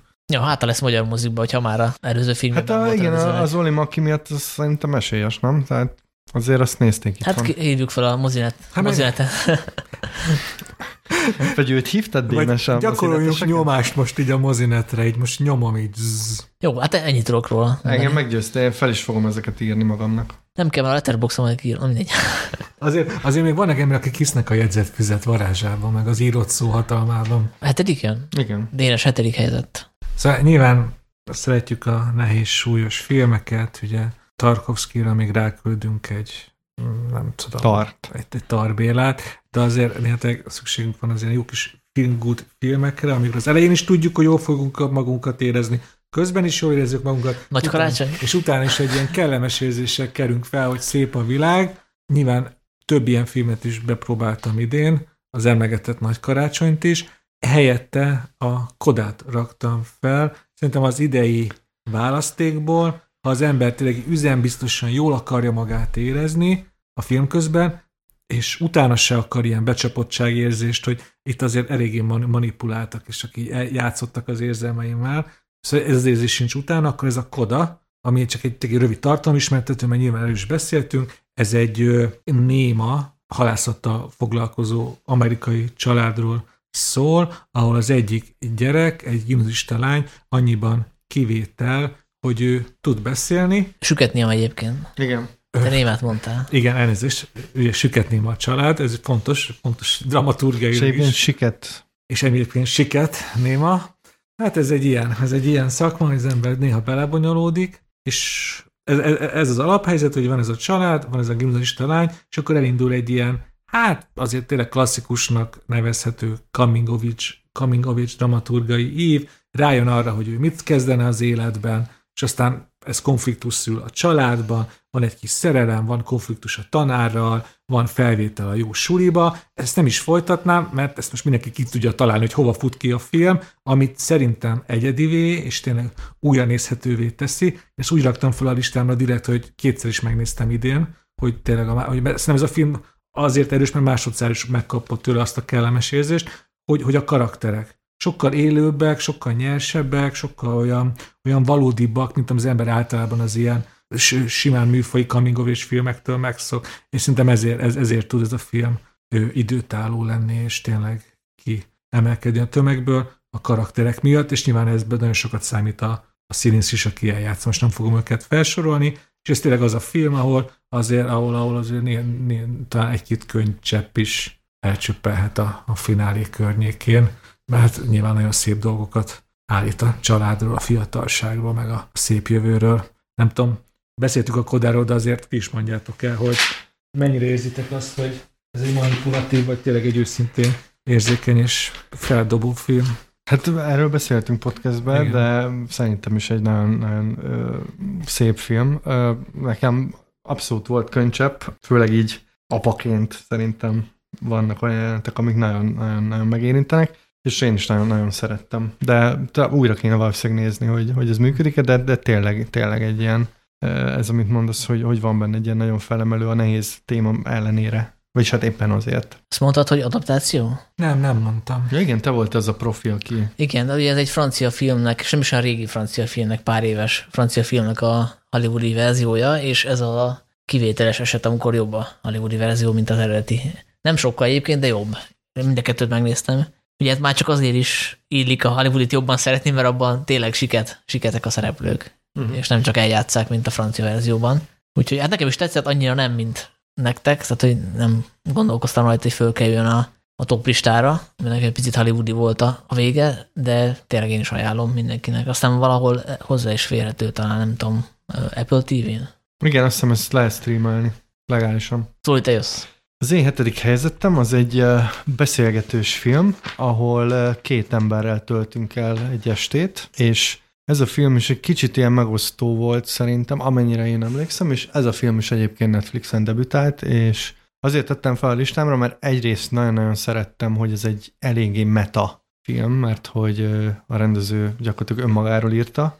A másik, ami miatt feltettem, hogy az operatőre Rév Marcel volt, aki zseniális munkát végzett vele. A harmadik dolog, amiért feltettem, mert szerintem hogy ez, engem, egy, engem idegesít. ez egy karantén film, és hogyha majd így visszanézegetem a listáinkat, akkor szerintem ez egy ilyen nagyon jellegzetes film típusa lesz a, ezeknek az időszakoknak, ez a Malcolm and Mary, ami én tényleg úgy emlékszem, hát most akkor Dénes is megerősített ebben, mert itt nagyon cöccög, hogy, hogy nem szerette, de én nagyon szerettem, és majd meg is fogom nézni még egyszer szerintem. Erről beszéltünk amúgy? Azt nem tudom, hogy beszéltünk Én írtam egyébként egy elég hosszú, és... Amúgy jó, olva, nagyon olvasmányos és mélyre ható kritikát, amit, a, amit mindenkinek ajánlok, engem nyilván nem győzött meg, még okosabb. Én is vagyok. írtam, csak onnan. Oh, akkor... Én egy olyan kritikát írtam, hogy, hogy metakritikát, és az, az még ilyet sose csináltam, úgyhogy már csak ezért is csekkoljátok, de én olvastam a tiédet, Sanyi, most csak, így körbe szopjuk egymást. Igen, éppen Harvey Keitel akartam Harvey Keitel most felkacag valahol, de olvastam a tiédet is, a, azt hiszem a port.hu-ra írtad, és igen. te is hát, szeretted. Hát igen, engem azt fogott meg, hogy ugye egy filmrendező a főszereplő, aki kiszólogat azoknak a kritikusoknak, akik az alapján ítélik meg a filmét, tehát a bőrszín alapján ítélik meg a filmét. Tehát beleolvasnak olyan dolgokat, amik lehet, hogy benne vannak, lehet, hogy nem, de feltételezik, hogy benne van a rendezőnek a bőrszín alapján, és őt, őt szerintem ez jogosan zavarja, hogy, hogy azért ítéljék meg, mert a, amilyen bűvész én vagyok, és ne amiatt, hogy milyen a bőrszínem. Igen, szerintem, meg... szerintem ez egy valid kiszólás volt a, a rendezőtől, és aztán utána rákérdeztek, és ő ezt így tagadta, hogy mondta, hogy nem, hát ezt a karakter mondja, de hát nyilvánvalóan hát itt, jó, itt, itt, itt, tudja a frusztrációit kiélni a kritikusok felé, és egyébként sokan ezért nem is szerették a, a filmet, mert hogy felismerték, hogy itt beszól a kritikusoknak. Ugye konkrétan a egyik újság az nevesítve is van, azt hiszem a Los Angeles Times. Igen, Times. igen, azt hiszem, hogy még a maga a cikkíró is nevesítve van, mert ugye azt olvassa. De igen. nekem egyébként tök vicces volt látni, hogy mennyien ráharaptak. Mármint a kritikusok, hogy úristen, itt a kritikusoknak szól be is, hogy ez... Igen. Meg ugye én most már emlékszem, hogy mint hogyha beszélt, tényleg beszéltünk volna róla, és, és, és, nem tudtuk róla. eldönteni, hogy akkor itt most kivel szimpatizál a, a rendező, a Zendajával, vagy a Washington karakterével, és szerintem ez egy, ez egy tök jó dolog, hogyha ha ezzel lehet vitatkozni, mert nem egyértelmű. Ez a filmnek igen, a dicsérete. Azt, igen, azt tegyük hozzá, hogy oké, okay, most itt ezt a metal dolgot emeltem ki én is, de hogy itt közben van egy kapcsolati dráma, ami egyébként egy tök valid. Ugye itt az van, hogy hazajönnek a premierről, és hát így rájönnek, hogy ez egy kicsit máshol tartanak az életben, meg ugye a, a csaj azért elég komolyan közreműködött a, a filmben, ha jól emlékszem. Hát róla mintázta. Róla mintázta. Múzsa volt. Múzsa volt, és hogy, hogy nem említette meg a köszönőbeszédben, ami azt hiszem meg is történt egyébként a magával a rendezővel. Igen. Úgyhogy ez szerintem nagyon érdekes, amikor így a valóság és a, a rendezőnek így a kiélése, vagy hogy mondjam, tehát hogy így ki akarja élni ezeket a frusztrációt, és ez benne van, de ha még ezt nem is tudod, ezt az egészet, szerintem ez akkor is egy működőképes hát, film. Abban teljesen egyetértek veletek, hogy nagyon izgalmas témákat feszeget. A fényképezést azt nem mondtátok, azt, azt, azt, azt De, mondtam, mert egy Rév Marcel. Hogy az nagyon Tehát szép. gyönyörű. Egy fekete-fehér, azt tegyük hozzá. Nagyon néz ki. Nekem, nekem, nekem szerintem nagyon, nagyon hullámzó minőségben volt szerintem ez az egész párkapcsolati dráma, meta, kiszólás, ez a művészi arcpoetika így összegyúrva nekem. Én azt éreztem, hogy kicsit, hogy azért többet vállalt Sam Wilson, mint amennyit tud. Az ambíciót, az, az tényleg egy nagyon ambiciózus film. Nagyon sok mindent lehet benne szeretni, de azért nekem ez messze áll a top listától, mert ahhoz nekem ez túl hullámzó, széteső, és én arra is emlékszem, hogy azért hogy hamarabb elszáll belőle az energia, mint ameddig tart a film. De az biztos, hogy ezt, ezt érdemes megnézni, mert, mert sokat ad még így is. Hát az én hetedik helyzetem az picit hasonlít a tizedik helyzetemre a Richard királyra. Abból a szempontból, hogy ez is hatásvadászfilm, csak egészen máshogy vadásza a hatást, mert hogy ez egy brit film, és a britek azért általában visszafogottabbak, és ebből a filmben is azt szeretem, hogy ez úgy facsarja az ember szívét, hogy nem érzelgős közben. És ez a film jelenleg a mozikban van, úgyhogy elvileg még meg tudjátok nézni. Ez az örökbeadás, amit a jó nevű Uberto Pasolini rendezett, aki azt hiszem nem a Pasolini a rokona, hanem egy másik. Hanem Umberto Eco-nak.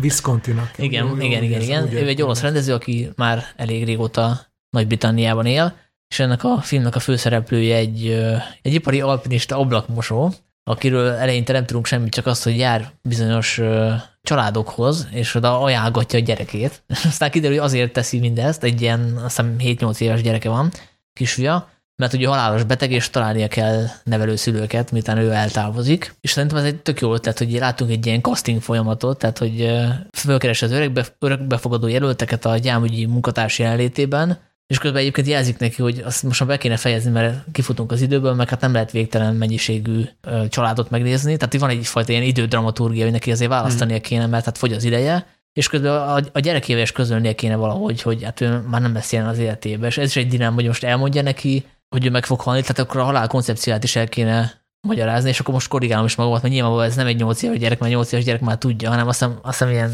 3-4. Tehát, hogy az sem biztos, hogy emlékezni fog az apjára. Tehát ezért is érdekes a dilemma, hogy, hogy elmondani neki, amikor lehet, hogy már nem is fog tudni. És akkor ott a másik dilemma, hogy akkor most milyen családot találjon, ahol mondjuk szegényebb körülmények közt élnek, de mondjuk lenne több testvére, vagy ahol mondjuk egyke lenne, de, de egy gazdagabb család, ezeket is mind nagyon szépen fölveti, de közben nincs agyon beszélve, mert neki nincs egy ilyen társa, akivel megbeszélni ezeket a dilemmákat, tehát hogy olyan sok dialógus nincs a filmben és közben azért mégiscsak nagyon át lehet ezt a dilemmát érezni, és tényleg nem érezni a hatásvadászatot, úgyhogy mindenki ajánlom, aki mondjuk írtózik a szentimentális filmektől, a szentimentális hollywoodi filmektől, ez pont nem olyan, de közben meg tényleg hát nagyon megható. Kicsi úgyhogy volt a könnyed? Hát annyira nem, de hogyha mondjuk én is lányos vagy fiús apa lennék, mint az Oli, akkor valószínűleg igen. Hm. Hát igen, én ezt felírtam magamnak ezt a filmet, de ezt szerintem nekem ez erőt kell gyűjteni, mert ez nagyon közel van ez a téma hozzám. Talán, hogy így, ez, ez így, ezek elképesztően súlyos dilemmák, szóval ez még kicsibe is nagyon súlyos dilemma, hogy most én nem tudom, amit beszéltünk a, a Williams film kapcsán, hogy akkor most mit, a gyerekednek mit akarsz, meg hova nyomod, de hát ez, ez az extrém szélsősége, de én Igen. biztos, hogy meg fogom nézni. Annyit még hozzáteszek, hogy azért van benne humor is, tehát amikor be, benézünk ezekbe a családok, ezeknek a családoknak minden napjaiba, akkor azért az, az helyenként azért vicces is, hogy próbálják magukat eladni, meg, meg nyilvánvaló kiderül, hogy azért vannak hiányosságaik, meg van, ahol a, a gyerek csak ilyen pótlék lenne, tehát hogy az abban van humor, de nem megy át szatirába soha. Uh-huh. A változatosság kedvéért a hatodik helyzetem is egy, egy bevándorlás, bevándorló történet. Ezt azért jóval több ember ismeri, mert hogy ez az Oscaron is nagy kört futott, és a magyar mozik is bemutatták, ez a Minari, ugye Lee Isaac Chung filmje, ami hát így, így a filmből magából is érződik, és hát valaki utána olvas, akkor is rögtön megtudhatja, hogy ez eléggé egy valós eseményeken alapul, ugye a saját családjának a történetét mondja el egy koreai, amerikai rendező, és hát itt is ugye az amerikai álom, az amerikai álom biztonságai, és amiért mégis szerintem ez egy rettentően emlékezetes és megható film is egyben, azok a részletek, az a családábrázolás. Ugye egy kórai családot látunk, egy tipikusak mondható dinamikával ugye, hogy a apa ugye állandóan dolgozik, szinte nincs jelen a család életében, ez ugye egyre nagyobb konfliktusokat szül, és ugye Koreából kb. így, így magukhoz hívják a nagymamát, akinek ez az amerikai kultúra ugye teljesen idegen, és most csak ilyen zárójás megjelentés, hogy, hogy tök érdekes, amikor az ember régebben lát egy filmet az év elején, azok eleve mindig valamiért hátrányban indulnak az zenévégi összesítésekről, és így gondolkoztam, hogy nekem mi jut eszembe először a Minariról, azon kívül, hogy, hogy nagyon tetszett, az, az tényleg a nagymama és a kisgyerek kapcsolat, hogy ott vannak abban a kis házban, ott aztán Arkansas, vagy Arkansas, igen. és ott tényleg a semmi közepén, a férfi hajtja a nagy álmait, és akkor közben pedig a nagymama és a gyereknek van egy ilyen nagyon vicces, nagyon humoros és nagyon megható egymásra találása. És nekem ez maradt meg ebből a filmből, meg, meg a drámai finálé, meg, meg tényleg az, hogy ő, Hát szóval már nagyon sok filmet készítettek erről az élményről, de a, a Minari a, a hitelességével akkor is ott van a, leg, a, a legjobb ilyen, ilyen amerikai bevándorlás történetek között, hogy ez mégis mekkora áldozatokkal jár, ez az egész ö, asszimiláció, az álmaink megvalósítása, és milyen őrületesen nagy csapda helyzetekkel. Van egy ilyen felemelő, felemelő része is a filmnek azért, és van, van benne azért ez a ilyen kicsit olyan, hát olyan szomorú is. Ugye tudjuk, hogy az álmok általában nem valósulnak meg, és ezért ezt a film is elénk tárja. Ez egy elég halkszavú film, ezért sem tudok most nagyon sok még ennél többet mondani róla, mert már régen láttam, de ez a halkszavúsága szerintem ezzel is így benne marad az emberbe, mert, a, mert minden, minden, minden, mindennél más, minden másnál erősebb a, az őszintessége. Tökre kíváncsi vagyok, hogyha azt halljátok, hogy Minari, akkor nektek mi jut eszetek erről a filmről? Ezt szerintem már ti is az arénak régen láttátok. Hát ugye ezt kielmeztük egy podcastben, úgyhogy hallgass vissza, én is a kíváncsi vagy. De nem, nem, hogy most, de én pont ezért vagyok kíváncsi, hogy most. Hát nekem kellemes emlékeim vannak róla, tehát hogy az jut eszembe róla, hogy egy olyan szituációt mutat be, egy olyan egy olyan a sztorit, amilyek igazából nem kéne, hogy érdekeljen, mert hogy mezőgazdálkodó koreaiak, nem tudom, mikor játszolik? 80-as 80-as évet, azért ez nekem semmi, semmi közöm. Igen, igen. És mégis tudtam menni ezzel az egésszel. Meg azért jutott eszembe az a mellék karakter, az a, az a picit ilyen fura szomszéd, egy ilyen fehér idős ember, aki igen. akkor nem lehet eldönteni, hogy akkor most ilyen mentálisan visszamaradott, vagy, nem tudom, jó szádékú, vagy, vagy van valami hátsó terve. Csak most megválaszoljon a kérdést, most még egy dolog, ami nekem van, miért nagyon tetszett a film, és most így visszavillan, hogy ugye egy, olyan egy ilyen, ilyen lélekölő munkájuk van a film elején, hogy ilyen napos csirkéket válogatnak. Igen. És akkor benne van a filmben ez, a, ez az iszonyatos jövőkép, hogy lehet, hogy ők életük végig napos csibéket fognak válogatni, és emlékszem, ez itt akkor nagyon megütött engem, hogy úristen, ez milyen élet lehet. Eszembe jutottam, amikor te még te is napos csirkét vállalt. hát nem, nem nyilvánvalóan én hát egy... Nem, de újságíróként jövőkép lehet, hogy napos csirkét hát, válogatóként végzed. Hát persze, de hát így elkényeztetett budapesti középosztály. Nézem, e- e- exotikumként nézem ezt az egészet, de, de, de persze empátiával. Te gazdag réten laksz. Hát igen, lecsúszott középosztály, igen. Nekem a nagymama egyébként. A nagymama a kapcsolat azt hiszem nagyon, és hát nyilván a rendező a kisfiú egyébként. Nyert is valamit, nem? A, igen, hát Oscar nyert. A nagymama nyert. A nagymama nyert, és ugye emlékezetes az Oscar beszéddel, mert hogy nem beszélt angolul, és vagy, vagy beszélt, már nem is emlékszem, de nagyon, nagyon cuki volt az egész, nagyon emberi. Úgyhogy az egész film szerintem nagyon emberi, és tényleg, tényleg én is mindenkinek ajánlom. És akkor ajánlod a hatodik helyzetet is. A hatodik helyzetem az egy ö, olyan film, ami többször meg tudott lepni, és ahogy öregszem, egyre inkább az hogy nagyon sok filmet látok, és nagyon beindulnak a, a, a készen kapott sztori elemek, meg stb. És ez a film volt az, amikor így azt éreztem, hogy de milyen jó ötletek vannak benne, ez a Pig, amikor Nicolas Cage egy szarvas gombavadász disznó megmentésére indul Portland városában, és kiderül róla, hogy egyébként ő valami nagyon menő séf volt annó, és az egész filmnek van egy ilyen nagyon fura hangulata, kicsit ilyen John Wick-es, hogy van egy ilyen alvilága Portlandnek, ahol ő egy ilyen kvázi sztár, aki eltűnt a nyilvánosság elől, és én nagyon szeretem Nicolas Cage-et, ugye róla is már elég sokszor értekeztünk itt a podcastben, hogy ő most pontosan milyen színész, meg ő mit csinál, meg mi az, ami, mi az, mi az a jelenség, ami ő, és szerintem amikor egy rendező jól tudja használni, akkor ő elképesztően erős, és itt jól tudja használni a rendező a Nicolas Cage-séget, és mondom, azért tettem erre a listára, mert mert tökre emlékszem az élményre, amikor néztem ezt a filmet, hogy, hogy mennyi, mennyi ilyen fura ötlet, és mennyi ilyen fura fordulat volt benne, ami, ami, ami, amit én nagyon imádok, még akkor is, hogyha ez a film nem tökéletes, meg, meg nyilván bele lehetne sok helyen kötni, de, de nekem a frissesség mindig, mindig egy ilyen lista matériává teszi a filmet. Nekem is tetszett. Most nem tudom, milyen nem került fel a top 10-es listámra. Hát, Spoiler. Igazából ez egy hangulatfilm is, tehát hogy lehet, hogy, hogy valamilyen részlete akkor éppen nem tetszett, de egy papíron itt kéne lennie, mert tényleg ez, ez az, amit, amit én elvárok egy filmtől, tehát legyen Nicolas Cage, aki majdnem megőrül. Ugye itt van egy Igen. ilyen feszültség, hogy nem tudjuk, hogy mikor tör belőle elő az állat. Igen. És hát a spoiler, hogy nem igazán tör elő, tehát ez nem egy ilyen John Wick story. Ja. Úgyhogy itt a rendező nyilván az elvárásainkkal is játszik, hogy azt reméljük, hogy a Cage-ből előjön a, a Cage Rage, és aztán nem jön elő. Igen. És ez nagyon jót tesz a, a filmnek ez a feszültség. És szerinted lenne esélye az Oscarra kérjenek, vagy eleve, hogy jelölik el, mert ugye itt most erős szól a diskurzus, hogy bekapja a jelölést.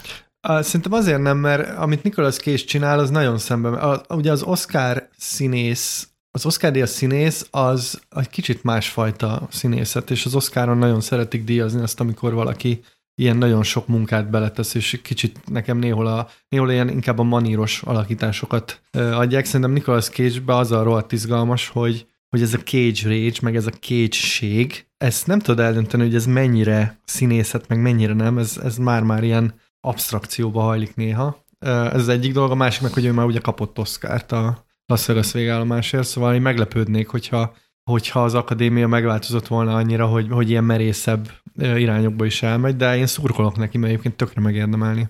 Hát csak Nicolas Cage, most eszembe jutott egy pár napos hetes nyilatkozata, ahol a világ elé tárta, hogy ő, ő, ő nem szereti, hogyha színésznek hívják, mert ugye Igen. az olyan, mint hogyha az, az lenne a munkája, hogy ő hazudik, hogy egy hazugsággal ér el sikert, és akkor egy másik angol szót mondott, ez a thespian. Ugye ezt a magyar nyelvben én nem, nem igazán tudom átültetni, de az egy ilyen grandiózusabb szó erre az egész szakmára talán.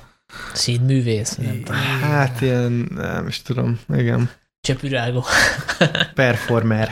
De ilyen, hogy, hogy, hogy, hogy, hogy ilyen nyilatkozatokat mer tenni, ez is mutatja szerintem a Cage jelenség, ez is egy kicsit titok felé vezet, hogy ő, ő mer ilyen, hát ilyen már, már a nevetségességig nagy formátumú embernek látszódnia. Nem csak a filmekben, hanem a filmeken kívül is. Ez egy nagyon ritka dolog manapság.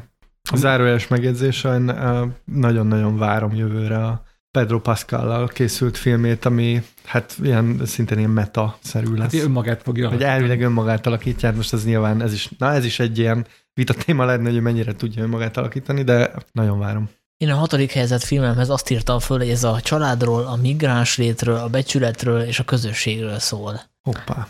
És sokkal többet nem fogok mondani, mert Dénes már erről beszélt, ez a Brighton Forth, és azért is tettem fel a listára, mert így szégyent hoztam a legnagyobb grúz rajongóra a szobában, mert hogy én, az, hát igen. én a grúz filmet magasabbra tettem, mint Dénes. Úgyhogy hát erről már mindent megbeszéltünk. Én ilyen apró részletekre hívám fel a figyelmet, ami miatt nagyon tetszett ez a film. Például amikor indul Grúziából Amerikába, akkor mivel pakolja el a, a bőröndöt? sajtokkal.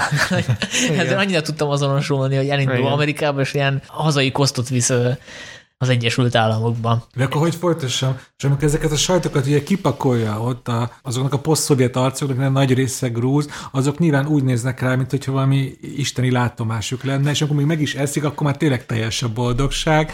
És amúgy én érteni véltem ezt a boldogságot, mert a grúz sajtnak egy nagyon erős és összetéveszthetetlen íze van. Többfajta sajt van, de van az alapsajt, amit a legtöbbet találkozik ember, és ez tényleg egy fantasztikus dolog azt tenni abból. Én nem tudom elképzelni, hogy ezt a sajtot meg lehet unni. Egyetértek veled, én is voltam Grúziában, és ettem azt a sajtot reggelire, ebédre, vacsorára, és fantasztikus. Nem tudom, mi a neve, de igen, kéne tudnom, ha már ilyen grúz Igen, neked kéne tudni, mert én csak ilyen koca... De, de én már jártam ilyen, ilyen grúz piacokon, és alkudoztunk arra a sajtra. Egyébként a házi kosztot viszel ki, egy tengeren túlon élő magyar ismerősömmel történt meg, hogy várta a csomagot a reptéren, és egyre erősödő pálinka szagot érzett, és hogy kigördült a bőrön, kiderült, hogy összetört a pálinka, és a ruháit így átitatta, és ugye elég masszív uh, szilva pálinka szag, vagy nem tudom milyen pálinka volt, de Úgyhogy igen, ez egy valós, valós probléma. Miért szól a becsületről a Brighton Forth? Arra emlékszem? Hát ugye van egy ilyen párbaj a végén, és ugye egyébként az benne van az előzetesben, és most megnéztem az előzetes, hogy elég fontos dolgot lerő. Ugye birkózó párbajra hívja ki a orosz maffia egyik tagját, és ugye megtetni a maffia hogy inkább azt mondja, hogy fiát lelőlek a picsába. Most miért ezt birkózunk itt a tengerparton?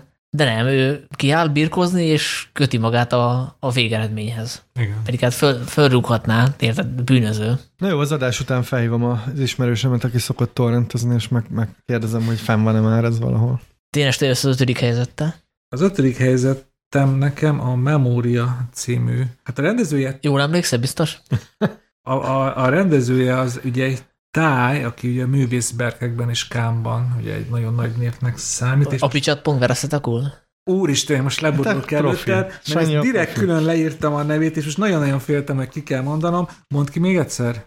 A picsat pont vereszetakul, de nyilván nem így kell kimondani. De ez engem meggyőztél. és nagyon-nagyon kacifántos úton jutott el az én listámra ez a film. Ez egy több mint két órás meditatív, hát a nagybetűs művészfilm hívjuk ennek, amitől az embereknek van egy nagyon kis része, aki imádja az ilyet, a nagy része pedig vagy elalszik rajta, vagy kimenekül 20 perc után a moziból. Én a kettő között voltam a moziba, néztem, ugye arról szól, hogy Tilda Swinton valamilyen ügy miatt Kolumbiába kerül, és egyik reggel arra ébredt, hogy egy ilyen meghatározatlan, nagy, ilyen boom hang megjelenik ott körülte. És ez a hang aztán ilyen random időközönként megismétlődik, hogy boom, és a filmben, azt, ez nyilvánvalóan ez nem egy jumpscare, de nagyon vicces a filmben, amikor tényleg a, a legváratlanabb pillanatban, ez egy nagyon csendes és lassú folyású film, és a legváratlanabb pillanatban, amikor egy vacsora közben azt hallott, hogy bum! És akkor én, egy kicsit a székben mindig megmondom, és ez, tetsz, és ez fontos is a filmben egyébként, mert azért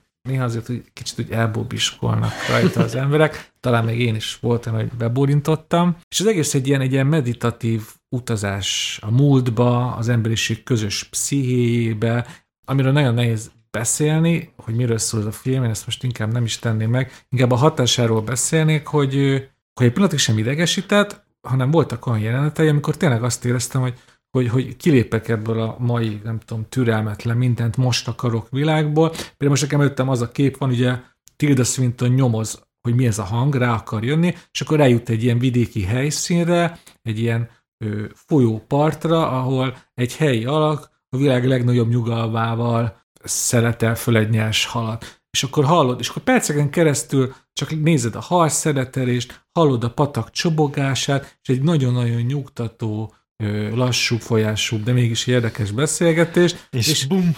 És, és, és, amúgy abban a jelenetben pont nem volt bum, és én arra, erre a jelenetre óriám, hogy így tapadtam rá, és így azt éreztem, hogy így, úristen, végre nem kell sehova sietnem, végre ott vagyok a pillanatban, és aztán eh, vége lett a filmnek, a végén még volt egy nagy aha élmény, úristen, ez most tényleg erről szólt, de ez igazából most akkor miről szólt? És aztán kimentünk a moziból, ez Calvary-ba történt egy délelőtt, és emlékszem a Sanyi, te ugye emlékszel, hogy a Clark David is ott volt, és akkor Clark david beszélgettünk, hogy miről szólt ez a film. Neki nagyon okos elméletei voltak, amiket én nagy örömmel hallgattam. Én úgy próbáltam hozzátenni magam, de igazából teljesen el voltam veszve. Visszamentem a szállásra, nyomtam rá egy három és fél csillagot a Letterboxdon, ami azt jelenti, hogy azért ez nem egy Zoli szavával top lista matéria. Csak utána eltelt fél év, és én azt vettem észre, hogy, hogy ez, valamiért ez a film itt csomószor így vissza. Benne van a memóriádban? Benne van, köszönöm, ezt most ilyen viccnek szántad, de egyébként pontos meghatározása, mert egyébként erről szól, hogy, hogy milyen, hogy milyen ö, emlékeket viszünk magunkkal, vagy akár generációkon át, miket öröklődünk, és ezeket hogyan lehet visszafejteni, és ez a film, ez tényleg valahogy így maradt bennem, így félig benne a tudatot, és tök sokszor így,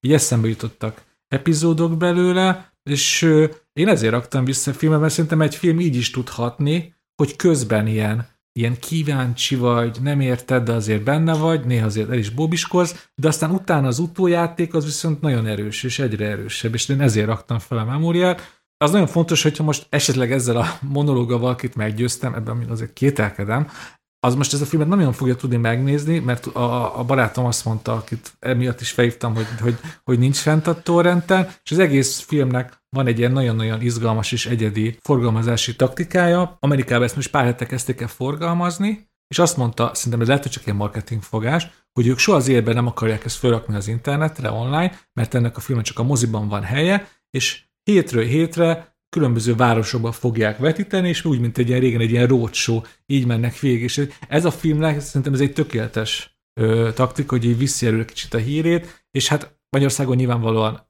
semmi nyom annak, hogy ezt valahol fogják vetíteni. Én így utólag ezért is nagyon örülök, hogy ezt én láttam Kalovivariba, és reménykedem, hogy, hogy én egyszer még ezt láthatom nagyvásznon, mert abban is biztos vagyok, hogyha én ezt nem tudom, egy hétköznap délután leülnék a memória elé otthon, abból nagyon hamar az lenne, hogy ellépnek a hűtőhöz, ránéznek a mobilomhoz, és az egész hatás megtörne. Szóval ez csak kizárólag moziban érdemes, szerintem. Ez hány perces film? Több mint két órás. Hát az a sznobizmus definíciója, hogy bealszol egy filmen, és aztán mégis beteszed a top listába, mert nem többi kritikus is beteszi. Nem, nem, nem bealudtam, hanem volt ott, de e- e- ez a film, ez egy olyan film, hogy nyugodtan megteted, mert erről szól. A Dilda Swinton is többször alszik ebbe a filmben, meg föl kell. De akkor nem hogy bummolnak. Tehát Persze.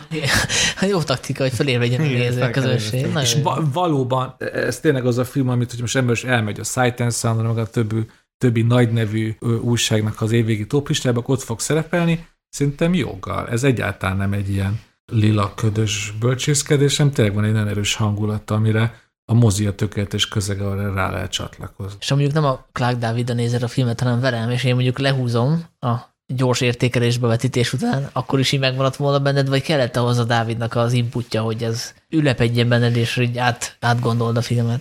Hát a, a, az biztos, hogy kellett, hogy így hallgattam, és tök izgalmas megfejtéseket adott hozzá. De magához az élményhez, amit közbe éreztem, meg amit utána, amikor visszajöttek képek, az a Dávidtól független volt. A Dávid abban erősített meg, hogy azért ez nem csak egy ilyen meditatív élmény, hanem így így sokkal több minden van benne, amin így el lehet beszélgetni, meg gondolkozni. De mondom, én kevésnek érzem magam ahhoz, hogy most így, főleg fél éves táblatból így most megfejtsem ezt a filmet, de amúgy meg lehet, erre elég sok elemzés, meg kritika a bizonyíték. Szóli, ötödik helyzet? Hát ezen most gyorsan túl fogunk lendülni, mert ez már... A memória.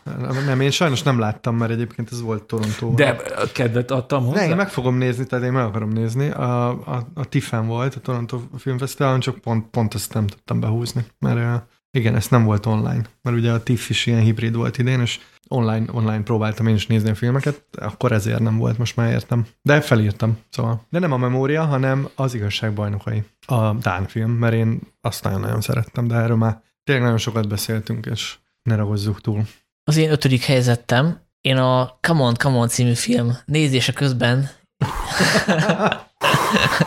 jöttem rá, hogy ugye annyi kontextus, hogy ez a Joaquin Phoenixnek a film egy ilyen fekete-fehér film, ahol ő egy ilyen podcastert alakít, igazából egy rádióst, aki mikrofonnal járja a vidéket, és, egy, és a unokaöccsével járja, azt hiszem Amerikát, New Yorkban vannak, New Orleansbe, Szóval hogy ezt a filmet néztem pár napja, pont a, a top lista miatt, és amikor néztem, akkor jutott eszembe, hogy itt ugye realizmust akarnak teremteni, az egész olyan modoros művészkedő, és hogy mennyivel jobb az a film, amit én még a Cinefesten láttam, és ahol életszagú, igazi húsvér karaktereket láttam, és ez a Red Rocket, amiről már volt szó, nekem is fölkerült, ugye, az ex-pornosztáról szóló film, a Sean Baker filmje. Azért tetszik, hogy a Camo Camorról a Red Rocket jut eszem. Igen, sok közös nincs a két filmben, de tényleg ez a, a színészi alakítás, meg a karaktereknek a, a hitelessége, ami, ami miatt eszembe jutott. Tehát, hogy a, a Red Rocketot nézve nincs az az érzésem, hogy a, hogy a rendező, meg a színészek bárkinek is meg akartak volna felelni. Szerettek volna teljesen autent autentikus, hiteles, háromdimenziós karaktereket teremteni, akkor is, hogyha azok nem szimpatikusak, akkor is, hogyha utáljuk őket,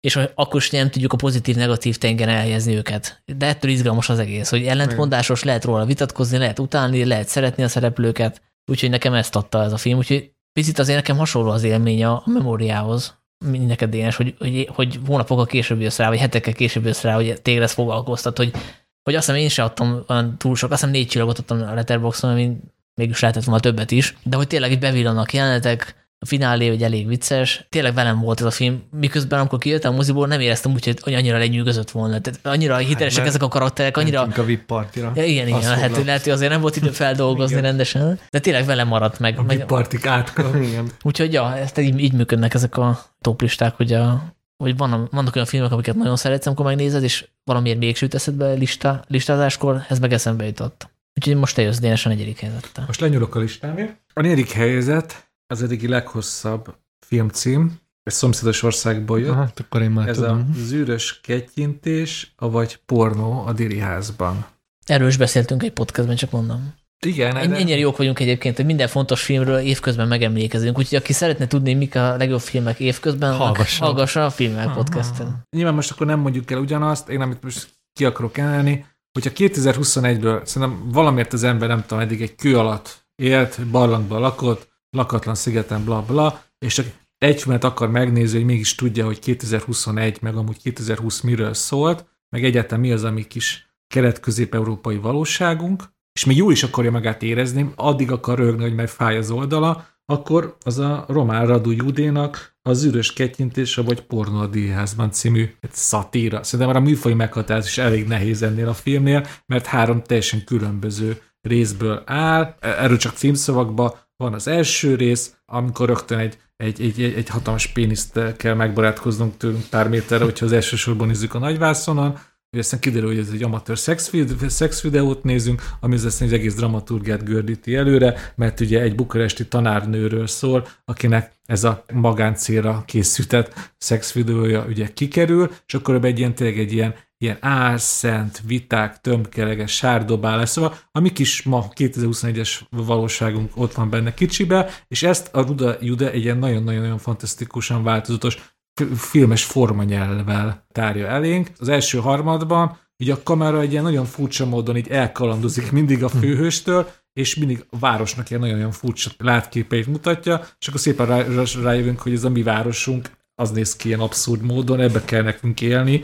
Ez az első rész nekem ezt, ezt jelenti kb. Aztán jön a második, ami egy ilyen mozgóképes lexikon, ahol ilyen alaptörténelmi fogalmakat, érzéseket, alapszavakat magyaráz el a film, nagyon ott is olyan izgalmas formanyelvi módon, vagy akár YouTube videókkal, csak arra kell eljönni, hogy a mi kis Kelet-Európánkban ezek az, ezeknek az alapfogalmak, ezek mind kiüresedtek, vagy cinizmus tárgyává váltak, és nekünk ebbe a világba kell valahogy megtenni a helyünket, hogy a szavak igazából már nem, nem jelentenek semmit, és aztán az, bár az is önmagában nézve is egy kurva dolog, és aztán jön a finálé, amit talán te, te mondtad, mikor közösen beszélgettünk róla, hogy ez valójában egy ilyen, egy ilyen abszurd szitkom, ami ugye egy ilyen, lehet, akkor nem te mondtad a szitkom szót. Én akkor gyűlést mondtam. Az még jobb. Szóval, és azt mutatja be, hogy tényleg a fake news, meg a különböző frusztrációk által vezérelt emberek összegyűlnek egy, egy szülői értekezleten, és így tényleg így elszabadul a pokol.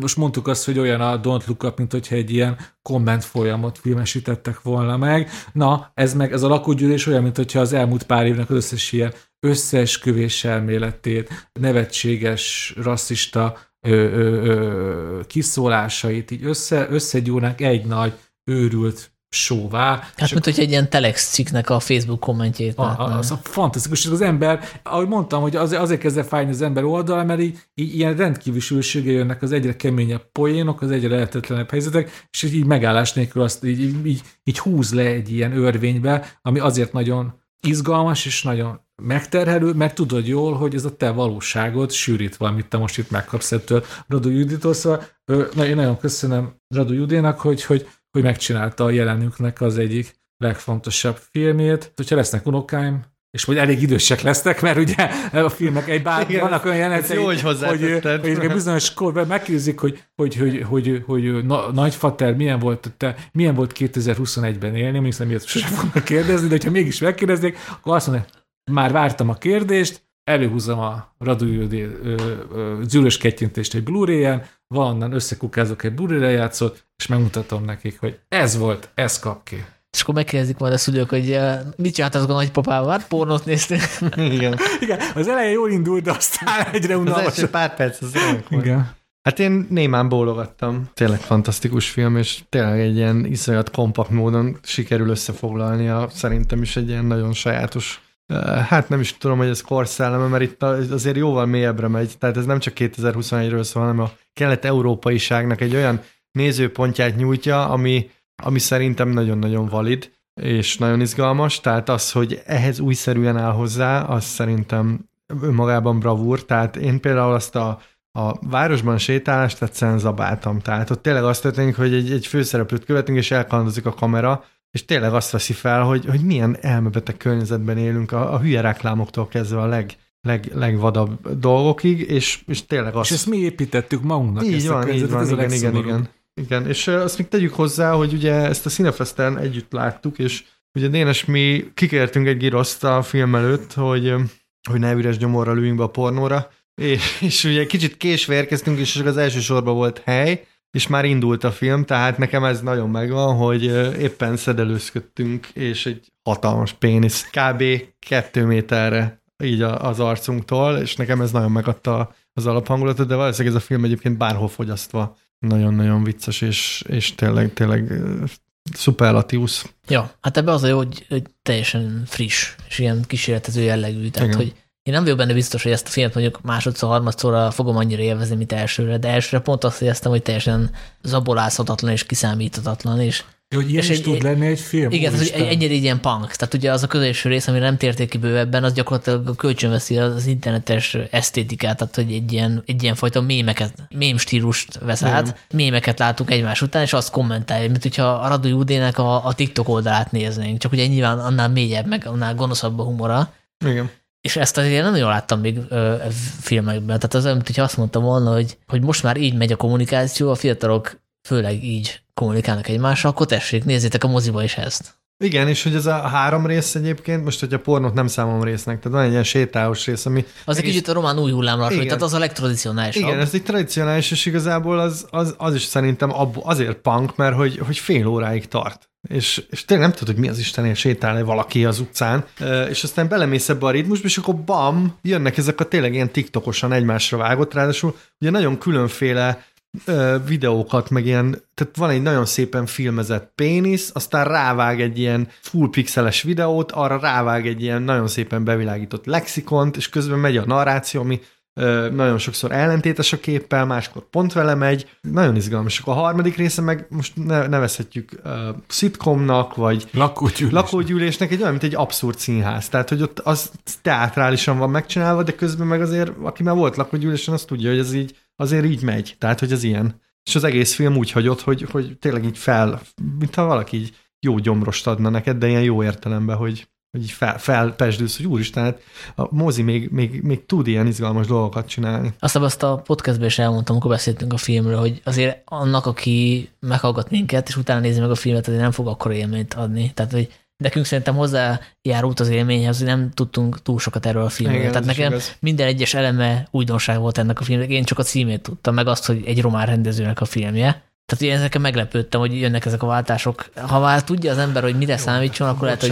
Tehát ezért, egyébként ezért érdemes fesztiválra járni, filmfesztiválra járni, mert beülsz egy filmre, sok esetben annak a filmnek még trailer sincsen. Tehát, hogy Igen. max a szinopszist tudod, a két-három mondatos szinopszist. Csak mi arra akartam kitérni most eszembe, hogy te mondtad, hogy ez nem csak a máról szól, hanem az egész kelet-európai életérzés, ez a trucsiból, mivel nem tudom hány évszázadot beleragadtunk, hogy így tökéletes, hogy ez a kelet-európai életérzés, ez, ez, ez még az én recepciómat is befolyásolja, ugye a most történelmi okokból, most ezt ugye nem kell részletezni, bármi, ami román, azt összeszedjük mérni a magyarra, hogy ugye bezzeg mi, vagy bezzeg ők, és ezt most tök, tök izgalmas látni, hogy ugye van egy ilyen olyan politikai súlya, hogy ők a románok épp hol tartanak, meg mi hol tartunk, és azt látjuk, hogy, hogy, hogy, hogy filmben már, filmben most így durván leiskoláztak bármit ezzel a, a zűrös kettyintéssel, amit mi nem tudom az elmúlt években a, a magyar filmesek arról csináltak filmet, hogy milyen most itt élni. És erre jött a Jóda, és megcsinálta azt, amit hát igazából ezt, ezeket mi is átérezzük, mi is ismerjük, csak vagy nekünk ez így nem jött össze. Az a nem tudom hány évszázadot tartó magyar-román meccs,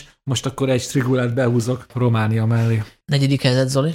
Az én negyedik helyzetem az a Green Knight, vagy a Zöld Lovag című film, ami én sajnos nem csíptem el moziba, pedig nagyon szerettem volna. Azt hiszem erről is beszéltünk egyébként a podcastban elég. Azt hiszem, igen. Ez megvan ennek a podcastnak a leggyakrabban használt mondata. igen, igen, igen. Ez egy, ez egy nagyon különleges Arthur király feldolgozás, vagy hát nem is tudom mennyire, hát az végülis Arthur király feldolgozás, és hogy van egy ilyen nagyon misztikus aurája, nagyon különleges atmoszférája. Ez volt az a film, amiben én a legjobban bele tudtam idén veszni. Tehát itt egyszerre volt meg a, a nagyon izgalmas esztétikai élmény, és egyébként a, ahogy a mítoszhoz nyúl, és ahogy átgyúrja, szerintem az is izgalmas. Az egésznek volt egy ilyen nagyon, nagyon izgalmas, rejtélyes vibe-ja, amit én nagyon szerettem. Hát ugye ezt a filmet Magyarországon sem mutatták be mozikba, de dénesen mi láttuk ezt Kárlővariban, egy óriási nagy vásznon, úgyhogy hát nekem is nagy élmény volt. És hát ugye ilyenkor mindig az a probléma, hogy beülsz egy olyan filmbe, amiről korábban hallottad, hogy iszonyatosan bejött azoknak az embereknek, akiknek számít a véleménye. Tehát konkrétan az én Twitter falam ezzel volt rá, jó, úristen, milyen jó az a film, meg mennyire várjuk. És ugye ennek ellenére az elvárások, felfokozott elvárások ellenére is tudhatni, azt szerintem a rendezőnek a, az érdeme. Mondjuk kellett ezért egy kis idő, tehát én emlékszem, hogy azért azért bele kellett rázódni, Hát például ráadásul, azért, a, ráadásul a dialógokat, nélkül, igen. És ez az ó-angol, vagy nem tudom, minek hívjuk. Ja, igen, igen, az, igen, az felirat nélkül az nem elég esélytelen. De hát az igazi filmélmény az ilyen, hogy, hogy a képek hatnak rád, és nem a szöveg. De azért a 80 80-90%-at értettem. A végére azért helyre került nagyjából minden. Tényleg neked is tetszett, ugye? Ó, nagyon, nagyon. Hát merné mást mondani, hogy a skót felföldön. Forgatták egy részét, igen. Hát ez is tökéletes, hogy miut az ember eszébe először a Green Knight-ról, nekem a színei. Olyan vibrálóan erős színeket használ, ugye David Lowery rendező és nyilván az operatőr, hogy, hogy, hogy ez nagyon-nagyon-nagyon-nagyon bejött nekem. Akkor évök a negyedik helyzete, ugye? Igen. Hát a változatosság kedvéért egy olyan film következik, amiről már beszéltünk a podcastben. Oh, micsoda meglepetés. És nagyjából szerintem hát, minden, minden fontos túl sokat, elmondtunk túl róla. Sokat túl sokat podcastelünk, az a baj, Na akkor legalább most egy játék, hogy ki tudjátok ez alapján találni. Na, izgi. Azt írtam fel, hogy azért van itt a helye, mert sokkal komplexebb, mint ami ennek a szinopszis alapján tűnik, és a különféle olvasatai sokkal izgalmasabbak annál, amit zsigerből rávágnánk. Csavarosabb, mint egy Shyamalan film, Csak itt nem a sztoriban van a csavar, hanem a karakterekhez való viszonyulásunk változásában, és emellett egy színészi mesterkózus is. Az apa? Friss film? Friss, igen. Akkor ez a világ legrosszabb ember. Ez a Kutya karmai közt, Ah. Jane Campion filmje. Hát azt hiszem, Zoli, most adhatjuk vissza Igen, a kritikusi diplománkat. Ugye ez egy testvérpárról szól, az egyiket Benedict Cumberbatch alakítja, a másikat uh, Jesse Simmons. Igen, ezt a mondatot nem kellett volna elkezdenem, úgyhogy nem tudom a színészt, hogy Jesse Simmons megnősül, és emiatt fölbojdul a kezdők közti viszonyrendszer, és a Cumberbatch karakteréről kiderül, hogy azért picit árnyaltabb, mint amilyenek elsőre tűnik, mert egy ilyen nagyon sekvej macsó figurának tűnik, de kiderül az ő múltja, és árnyalódik a szituáció, és akkor végén van egy ilyen csavar is. Tehát ezt kibeszéltük a, a podcastben, és azt hiszem, hogy elmondtam én is, hogy miért szeretem ezt a filmet. Hát például azért is, mert különféle egymásnak ellentmondó olvasatokat lehet ez a filmhez társítani. Annyit beszéltetek arról, hogy milyen az, hogy egy film így érik benned, és veled marad, és, és egyre jobb, és hogy fura módon én úgy jártam ezzel a filmmel, hogy, hogy egyre kevésbé tetszik. Oh. Mert én szeretem ezt a filmet, de most hogy egyre többet gondolkozom rajta, és egy kicsit úgy érzem, hogy ez mégsem annyira jó, mint, ami, mint amire elsőre gondoltam, de abban maximálisan egyetértek veled, hogy mivel sok olvasata van, és akár te is vitatkozhatsz még önmagaddal is, vagy másokkal, ezért nyilván ez egy izgalmas film, és szerintem mindenkinek látni kell, plusz mindig emlegettük az Oscar-t, hát Benedict Cumberbatchnek valószínűleg itt kinéz egy, egy Oscar-díj. Egy jelölés az, az biztos, de szerintem ezt a filmet valószínűleg még így az Oscar kapcsán is emlegetni fogjuk. Több kategóriában. Hát meg csak, hogy, hogy a sláger témánál maradva, hogy ugye erről már beszéltünk a podcastben, és nekem tökre megmaradt, hogy, hogy mi, milyen hosszú és tartalmas vitát kiváltott belőlünk, hogy akkor most mi a, mi a fánterem ez a toxikus maszkulinitás, ugye ez megfogott ez a film, hogy nagyon aktuális, nagyon kúrens témát, és erről szerintem tök jó vitaindító, hogy akkor most hogy is van ez a maszkulinitás, vagy mik azok a férfi energiák, ez a dominancia, és akkor mit kezdjünk ezzel. Ez, ez a film egy tök jó indító ehhez, és hogy én is miért szerettem.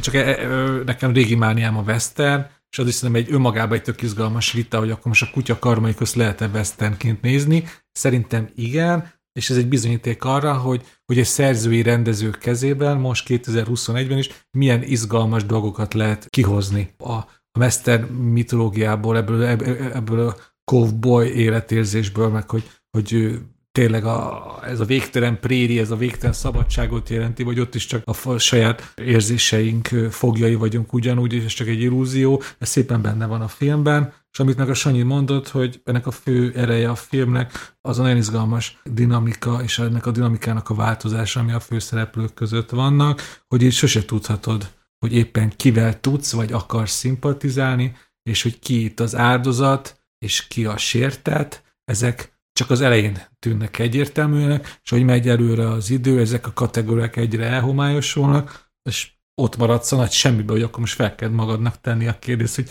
hogy mit jelent az, hogy valaki áldozat? Mit jelent valaki azt, hogy, hogy bűnelkövető? Bennem is élt tovább a film, mert nem csak látványos, hanem és feszültség teljes, hanem gondolatébresztő is. Hajrá! Szóval tök jó, hogy Jane Campion, ez az új-zélandi rendező, hosszú hallgatás után ismét filmet rendezett. Vénes, dobogós. Nekem a, a harmadik helyezettem talán a legfrissebb élmény ezen a listán. Ez a világ legrosszabb embere a norvég Joachim Trier rendezéséből. Hát rendkívül leegyszerűsítve, ez egy romantikus komédia, ami valójában nem egy romantikus komédia, hanem egy ilyen nagyon szélsőséges hangulatokat bemutató életközeli dráma egy, egy 30-as nő útkes, útkereséséről és elveszettségéről. 20 éves nő. hát a, a, a, nagyon fontos pontja a filmnek, amikor eléri a 30. évét. Ez egy négy évét mutatja be. És ez már a vége felé van, nem? Jó, hát csak mondom, hogy, hogy a 30 év az egy fontos része a filmnek, hogy ő, ő 30 éves, és még mindig nem tudja, hogy mit akar.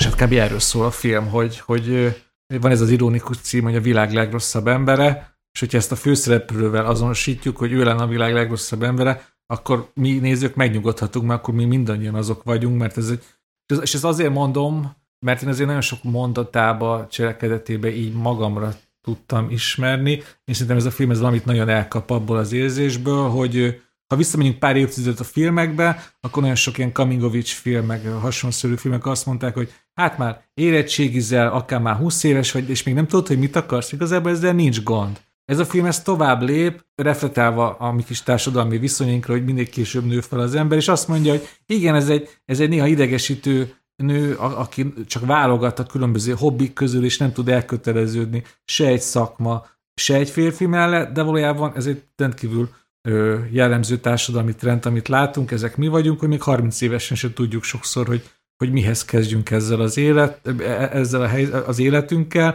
és ki is van mondva a film, hogy, hogy aztán nem is olyan nagy baj. És ez szerintem nagyon fontos film, és ez egy nagyon felszabadító állítás, amit ez a film tesz, azzal együtt, hogy nyilvánvalóan nem menti fel a nőt a komoly hibáival együtt, csak empatikusan áll hozzá a problémájához, ami egy társadalmi szintű probléma. Ez nekem nagyon tetszett a filmbe, hogy ez mennyien életszagúan adja át ezt, amit nagyon sokunk által átérezhető problémát. Másikban visszatérve az, hogy ez most akkor romkom vagy sem, én nagyon imádtam benne, hogy 12 epizódból áll a film, plusz egy erőszóból és egy utószóból, és ebből van két tényleg a romkom legjobb hagyományait folytató epizód, az egyikben van egy ilyen kis tehát ilyen felszabadítóan ható filmes trükk, annyit mondok, hogy az idővel játszik, nem akarom lelőni a point, mert a pár hét múlva jön a magyar mozikba, a másik pedig egy ilyen, egy ilyen nagyon mágikus varázslatot, varázslatos éjszakát játszik el a nővel, aki egy ilyen buliban összejön, vagy nem jön össze, és pont ez benne a, a,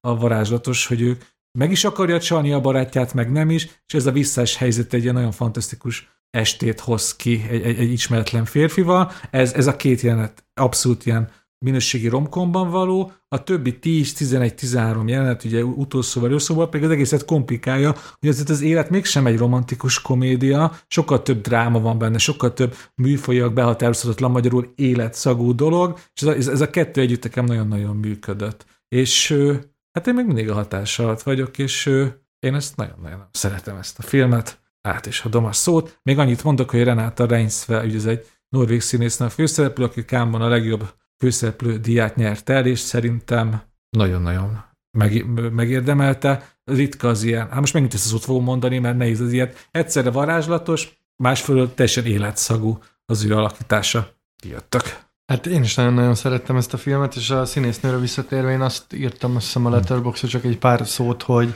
hogy szeretném a mosolyát ilyen takarónak használni, vagy, vagy így likőrként fogyasztani, mert annyira, nem tudom, annyira velem maradt, ahogy, ahogy a filmben végig mosolyog, és ebben a mosolyban nem mindig, nem mindig van ilyen pozitív életszemlélet, hanem nagyon sokszor azért mosolyog, mert, mert nem, nem tud más csinálni. De az egész kisúlyázása tényleg, tényleg egészen, egészen fantasztikus a színésznőnek.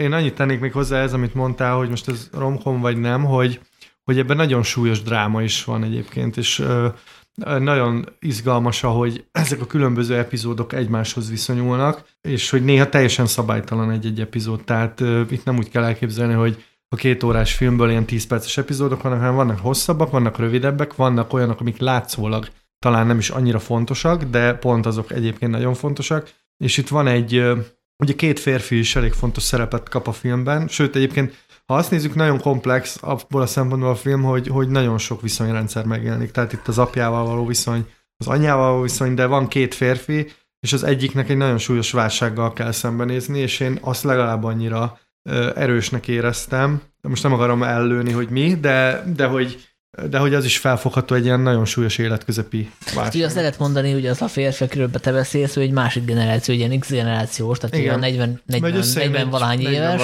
éves, és neki mások a, a problémái, tehát ezek a generációs problémák, és itt egymásra vetül a, ennek az X generációnak a, a fel nem növéssel, meg az útkereséssel kapcsolatos problémája, ennek az X generációs fickónak az életközepi válságával.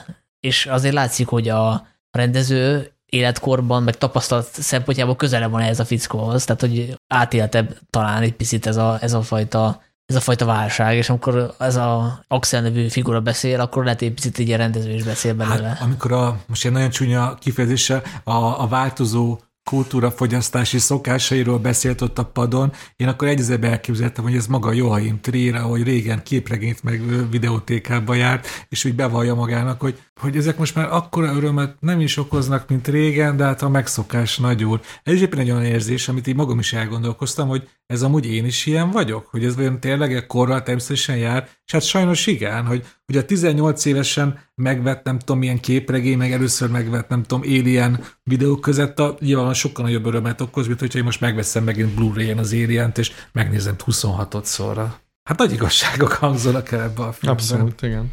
És amúgy csak tényleg, hogy ez, ez az önfelismerés, meg ez a film tényleg ilyen tükröt tartani. Nekem az, az a részlet nagyon tetszett, ezt nem spoilerem, ez tényleg csak egy kis apró rész, ugye mindhárom ugye írással foglalkozunk, és azon nagyon nevettem, amikor a lány ugye keresi, hogy ő miben jó, és mindig rájön, hát hogy a fényképészet, az orvoslás egyikbe se az igazi, és hirtelen valahogy kijön belőle egy ilyen tök szöveg és nagyon büszke magára, hogy mindenkinek elküldi, hogy én akkor most író leszek, meg ez nekem, az nekem nagyon tetszett. Én is De ez miről is szól? Orális szex a MeToo korában? Igen, igen, igen, igen, hogy, le, hogy igen, egy feminista vajon részt vette orális szexbe, vagy nyújtotta orális örömet, vagy hogy mondják ezt. És ez, amit felolvasnak belőle, az jó szöveg, én is elolvastam az egészet, csak nagyon tetszett ez az egész kontextus, amit adsz, hogy hú, most akkor elhiszte magáról, hogy hogy író, meg hogy büszke rá, és akkor én is éreztem, hogy elhiszem milyen régen, milyen, amikor, amikor egy, egy szöveg után hogy éreztem, hogy ez most tök jó lesz, ezt most én mindenki azt akarom, hogy olvassa el, és akkor van egy ilyen, egy ilyen irreális érzés mellé, hogy akkor én most akkor író leszek. És ez egy kicsit olyan, olyan finom gunnyal van szerintem ábrázolva a filmben. Igen, abszolút, meg uh, szerintem az nagy bravúrja ennek a filmnek, hogy egyszerre lehetne nagyon uh, súlyos, nagyon nehéz, és egyszerre lehetne nagyon gicsos is, és valahogy meg tudja tartani végig azt, hogy ez egy alapvetően egy könnyed film, és alapvetően szerintem egy pozitív film, annak ellenére, hogy, hogy nem is másolja el a másik oldalt.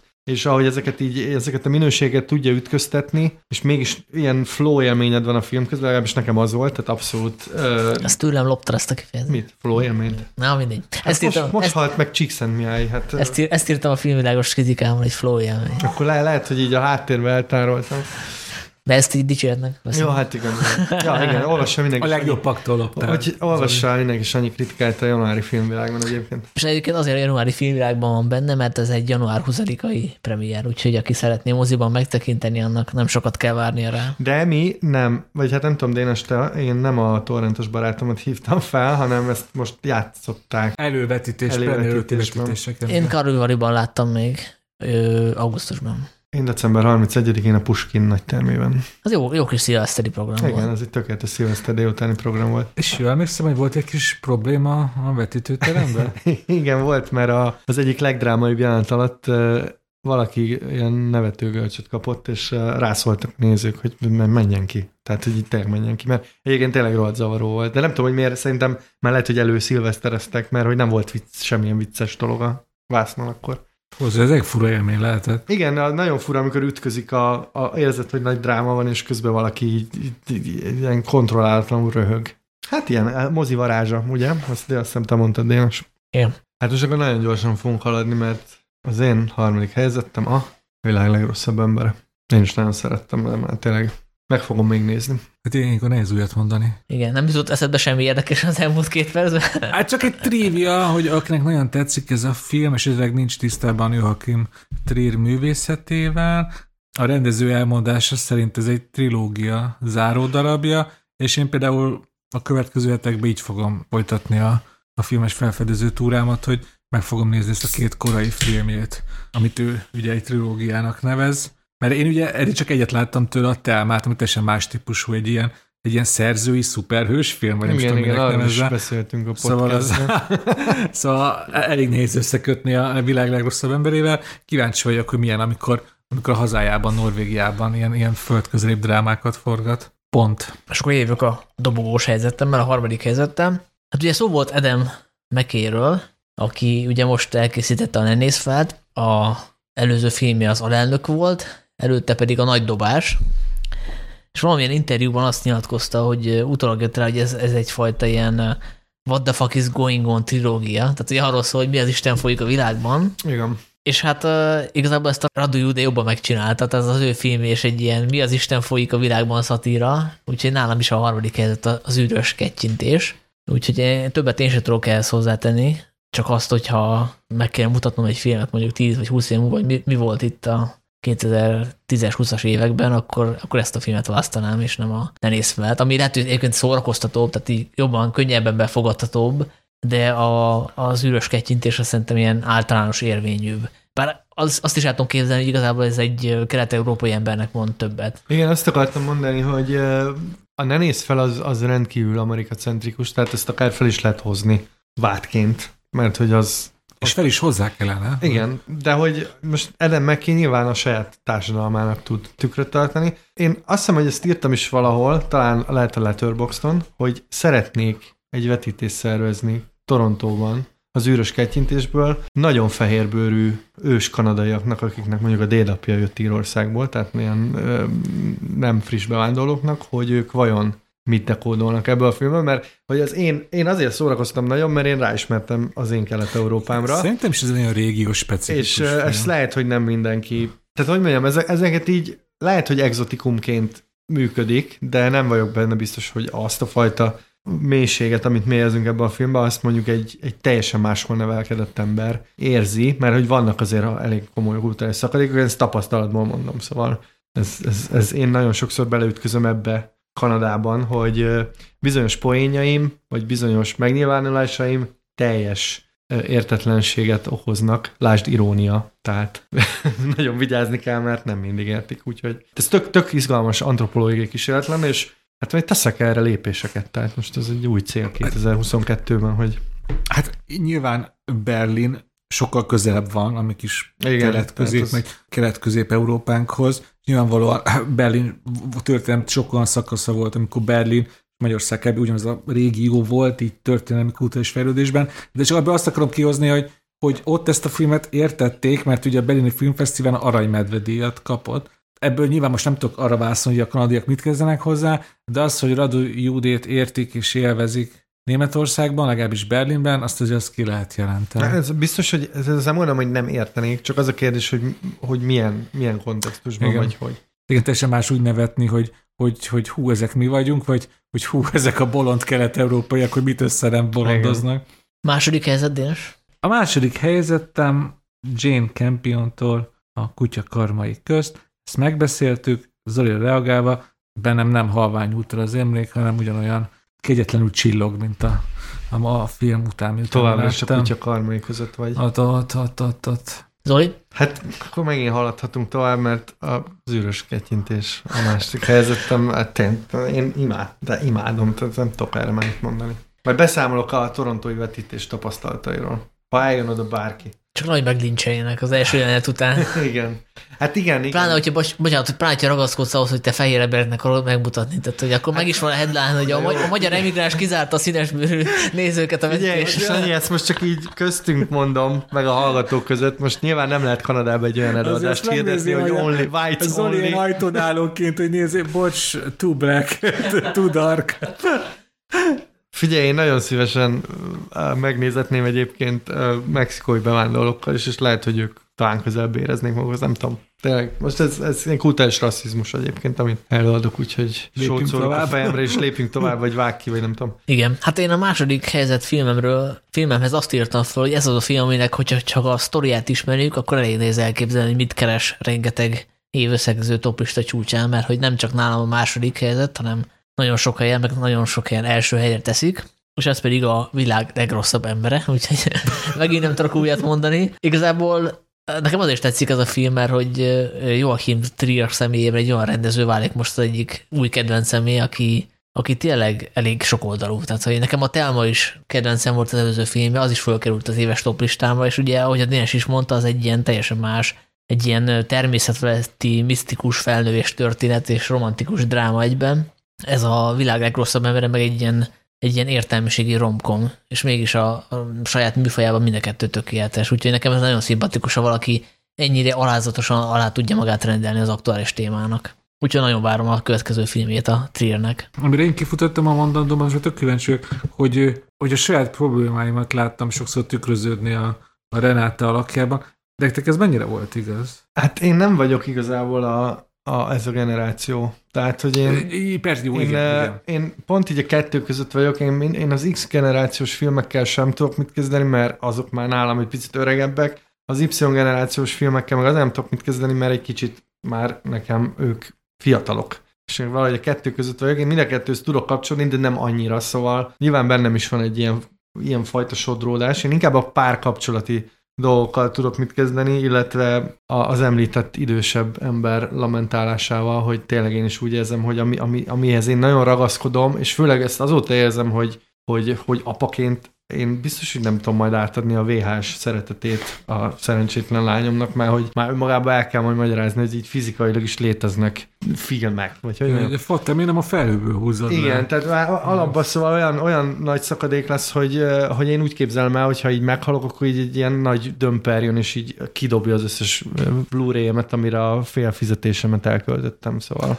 De ez úgy mondod, de most így, ut- ut- így utólag begondolva, én egyenlő mértékben rácsatok, az egyre mértékben tudtam kapcsolódni a, a 40-es képregényművésznek az egyes problémájához, és ahogy a China 30 éves, bocsánat, 30 év körüli Hát figyelj, mi mind a hárman, ezt úgy hívják egyébként, hogy Senials, hogyha érdekel benneteket, ez egy ilyen új, tehát hogy rájöttek, hogy az Y és az X generáció között azért van átmenet, mert aki átélte az internetet úgy, hogy még emlékszik az előtte lévőre is. Ezek mi vagyunk? Ezek mi vagyunk, tehát hogy én nekem megvan az internet nélküli gyerekkor, de azért erősen már internet nőttem fel gimisként, csak hogy ugye nem beleszülettem, hanem egy ja. kicsit, és hogy nekem azért engem még ilyen régi vágásúan neveltek, hogy azért el kell dönteni, hogy mit akarsz, és ezért vagyok olyan, ezért dolgoztam olyan helyeken, amiket gyűlöltem, de hogy, mert hogy ezt kell csinálni, tehát én nem, nem soha nem tettem volna meg ilyen hogy akkor most pszichológia, most orvoslás, most fényképezés. Mondjuk hozzáteszem, hogy nyilván egy norvég embernek ez könnyebb megtenni, mert én is kipróbálgatnék dolgokat, csak ugye éhen halnék. Vagy hát, hát meg láttátok, hogy milyen ö, ö, fullos fényképezőgépe volt. Igen, meg hogy így, ugye, ugye, a legdurvább Canon, nem tudom. Meg hogy ugye azt mondtad ezt, hogy a szöveget megírja, és hát azért abból az jön le, hogy azért úgy kapott valamit. Tehát, hogy most mindannyian írtunk már szövegeket, de azért abból úgy nem érdekeltünk hónapokig, hogy, vagy hát nem tudom, lehet Persze, mert névtelenül beküldte, és Igen, így tehát hogy azért ezt tudjuk, hogy nem így megy, de, de alapvetően ahhoz a párkapcsolati sodródáshoz, meg ezt, hogy tényleg mit akarok az életben, ez az alapvető dilemma. Nyilván én is ezt maximálisan átérzem. No, és akkor doppergés déles te jössz az első helyzeteddel. Nem nézzem meg a listámat, mert tudom fejből. Oh. Ez a The Green Knight, alias a zöld lovag. Azon az egyszerű oknál fogva választottam ezt az első helyre, mert ez volt nekem az év mozi élménye. Ezt a Sanyi már kifejtette bővebben, hogy miért. Ott ültünk tényleg a baszott nagy kalavivari vászon előtt, és hogy jöttek a színek, jött ez a, ez a mitikus középkori hangulat, ami, ami nem volt túl magyarázva, szóval megmaradt ez a homály, hogy ez egy teljesen más korszak, teljesen más kultúra, teljesen más szabályok, nekem ebből kell valami értelmet kicsiholnom. Én nagyon szeretem ezt az érzést, amikor amikor, amikor így nem segít a film, hogy átlépjek abba egy másik misztikus korba, hanem egy kicsit azért küzdenem kell ezért, mert a valóságban is ez így lenne. Hogyha engem most ledobnának az Artú legendáriumba, akkor nem az lenne, hogy én rögtön tudnám, mint nem tudom, Bill és Ted emlékeztek, hogy megékeztek a múltban Bill és Tedek, és akkor rögtön azért nyomták a poénokat. Én azért kicsit ott ellenék veszve, és ezt az érzést megadta nekem a zöld lovag. A másik pedig, hogy ugye ez, a, ez az ez az első rétege, ez a iszonyatosan szép és érzéki látvány, másik pedig, hogy amit az egész lovagfilmes mitológiával tesz, hogy vajon mitől lesz valaki lovag, mitől lesz valaki férfi, hogyan nem tudjuk magunkat becsapni, mi az a gyávasság. Ezekről azért nagyon fontos dolgokat kérdez, és néha állít is ez a film,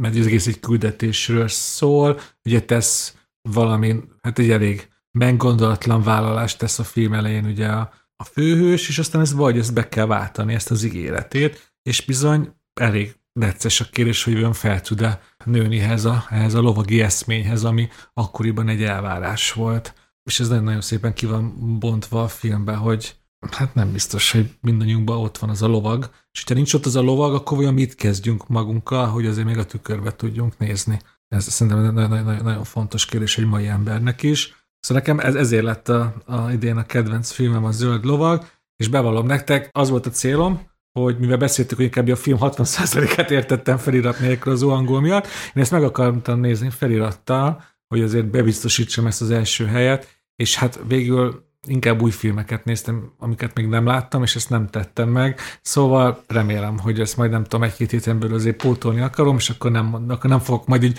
utólag betelefonálni a műsorba, hogy bocs, Sanyi, mégsem, ez az első. Szóval két hét múlva jövök a Don't Look up és jövök azzal, hogy milyen volt a The Green Knight felirattam. Lehet, hogy kiderült, hogy nagy fasság az egész. Igen.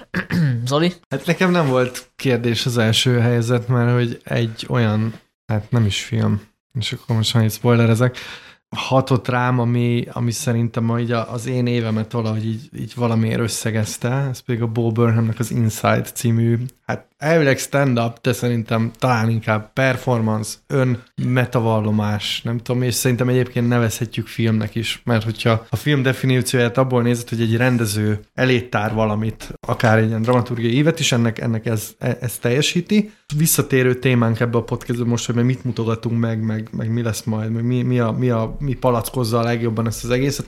Számomra ez, tehát ez a ez ugye Bo Burnham a, a, a sufniában nagyon profi módon felvett ilyen ön jelenetei, mindenféle zenésbetétek, nem is, nem is tudom tényleg behatárolni se így műfajlag, hogy pontosan mi ez, és én ez, ez, ezeket imádom, amikor, amikor kimászik alólam, viszont na, nekem nagyon katartikus élmény volt, többszöri megnézése is, mert csak azért is ezt teszem az első helyre, mert ezt háromszor már megnéztem, és mindig, mindig adott újat, szerintem van, van benne felfedezni. Valami mondjuk én alapvetően nagy rajongója vagyok az ő munkásságának, plusz ugye beszéltünk erről, hogy reprezentáció, meg hogy, hogy mit látsz a vásznon, ez mennyire fontos. Én ezzel a azt hiszem ő is ilyen 40-es körül van, vagy 30. De fiatalabb. fiatalabb. Hát, hát nem, hát... Ne, bocsánat, igen, ő fiatalabb. Hát ugye az az egyik dramaturgiai pont a filmben, amikor 30 éves lesz. Ja, igen, és figyeli, az, hát figyeli akkor... az órát, hogy átvált, és igen. akkor lesz 30 éves. Hát akkor látjátok, szeretném magamat még fiatalabbnak látni, mint amilyen vagyok, de hogy én nagyon át tudtam érezni ezt a ezt az egészet hozzáteszem, hogy ugye Kanadában sokkal keményebb volt a 2021-es év így karanténilag, mert ez azt hiszem valamikor nyáron jött ki, és akkor mi még bőven így, így szintén ilyen helyzetben csücsültünk, úgyhogy valahogy úgy éreztem, hogy, hogy velem kommunikál, és egyébként valaki felmegy a Letterboxdomra, ez az egyetlen film, vagy nem film, nem is tudom mi ez, mozgókép, amire 2021-ben öt csillagot adtam. Azt hiszem egy ilyen Vadman Show musical. Van Man Show musical, önvallomás, nem is tudom, kísérletezés. Volt, jó sok film van Inside címmel. Igen. Szerintem úgy itt, hogy Bo Burnham Inside. Nekem is nagy kedvencem volt.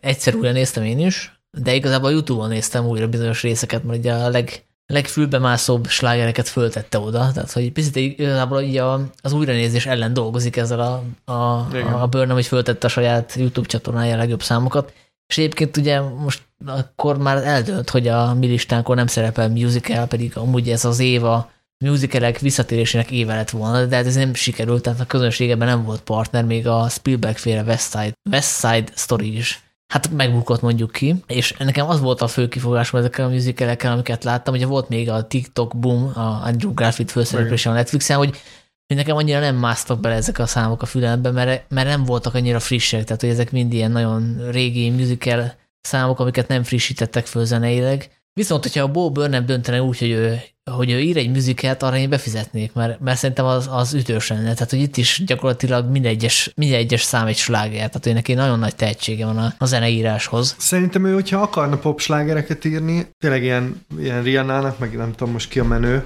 nem tudom, Ariana Grande, hogy simán menne neki. Tehát ezek tényleg olyan számok, hogy, hogy de tökéletes pop.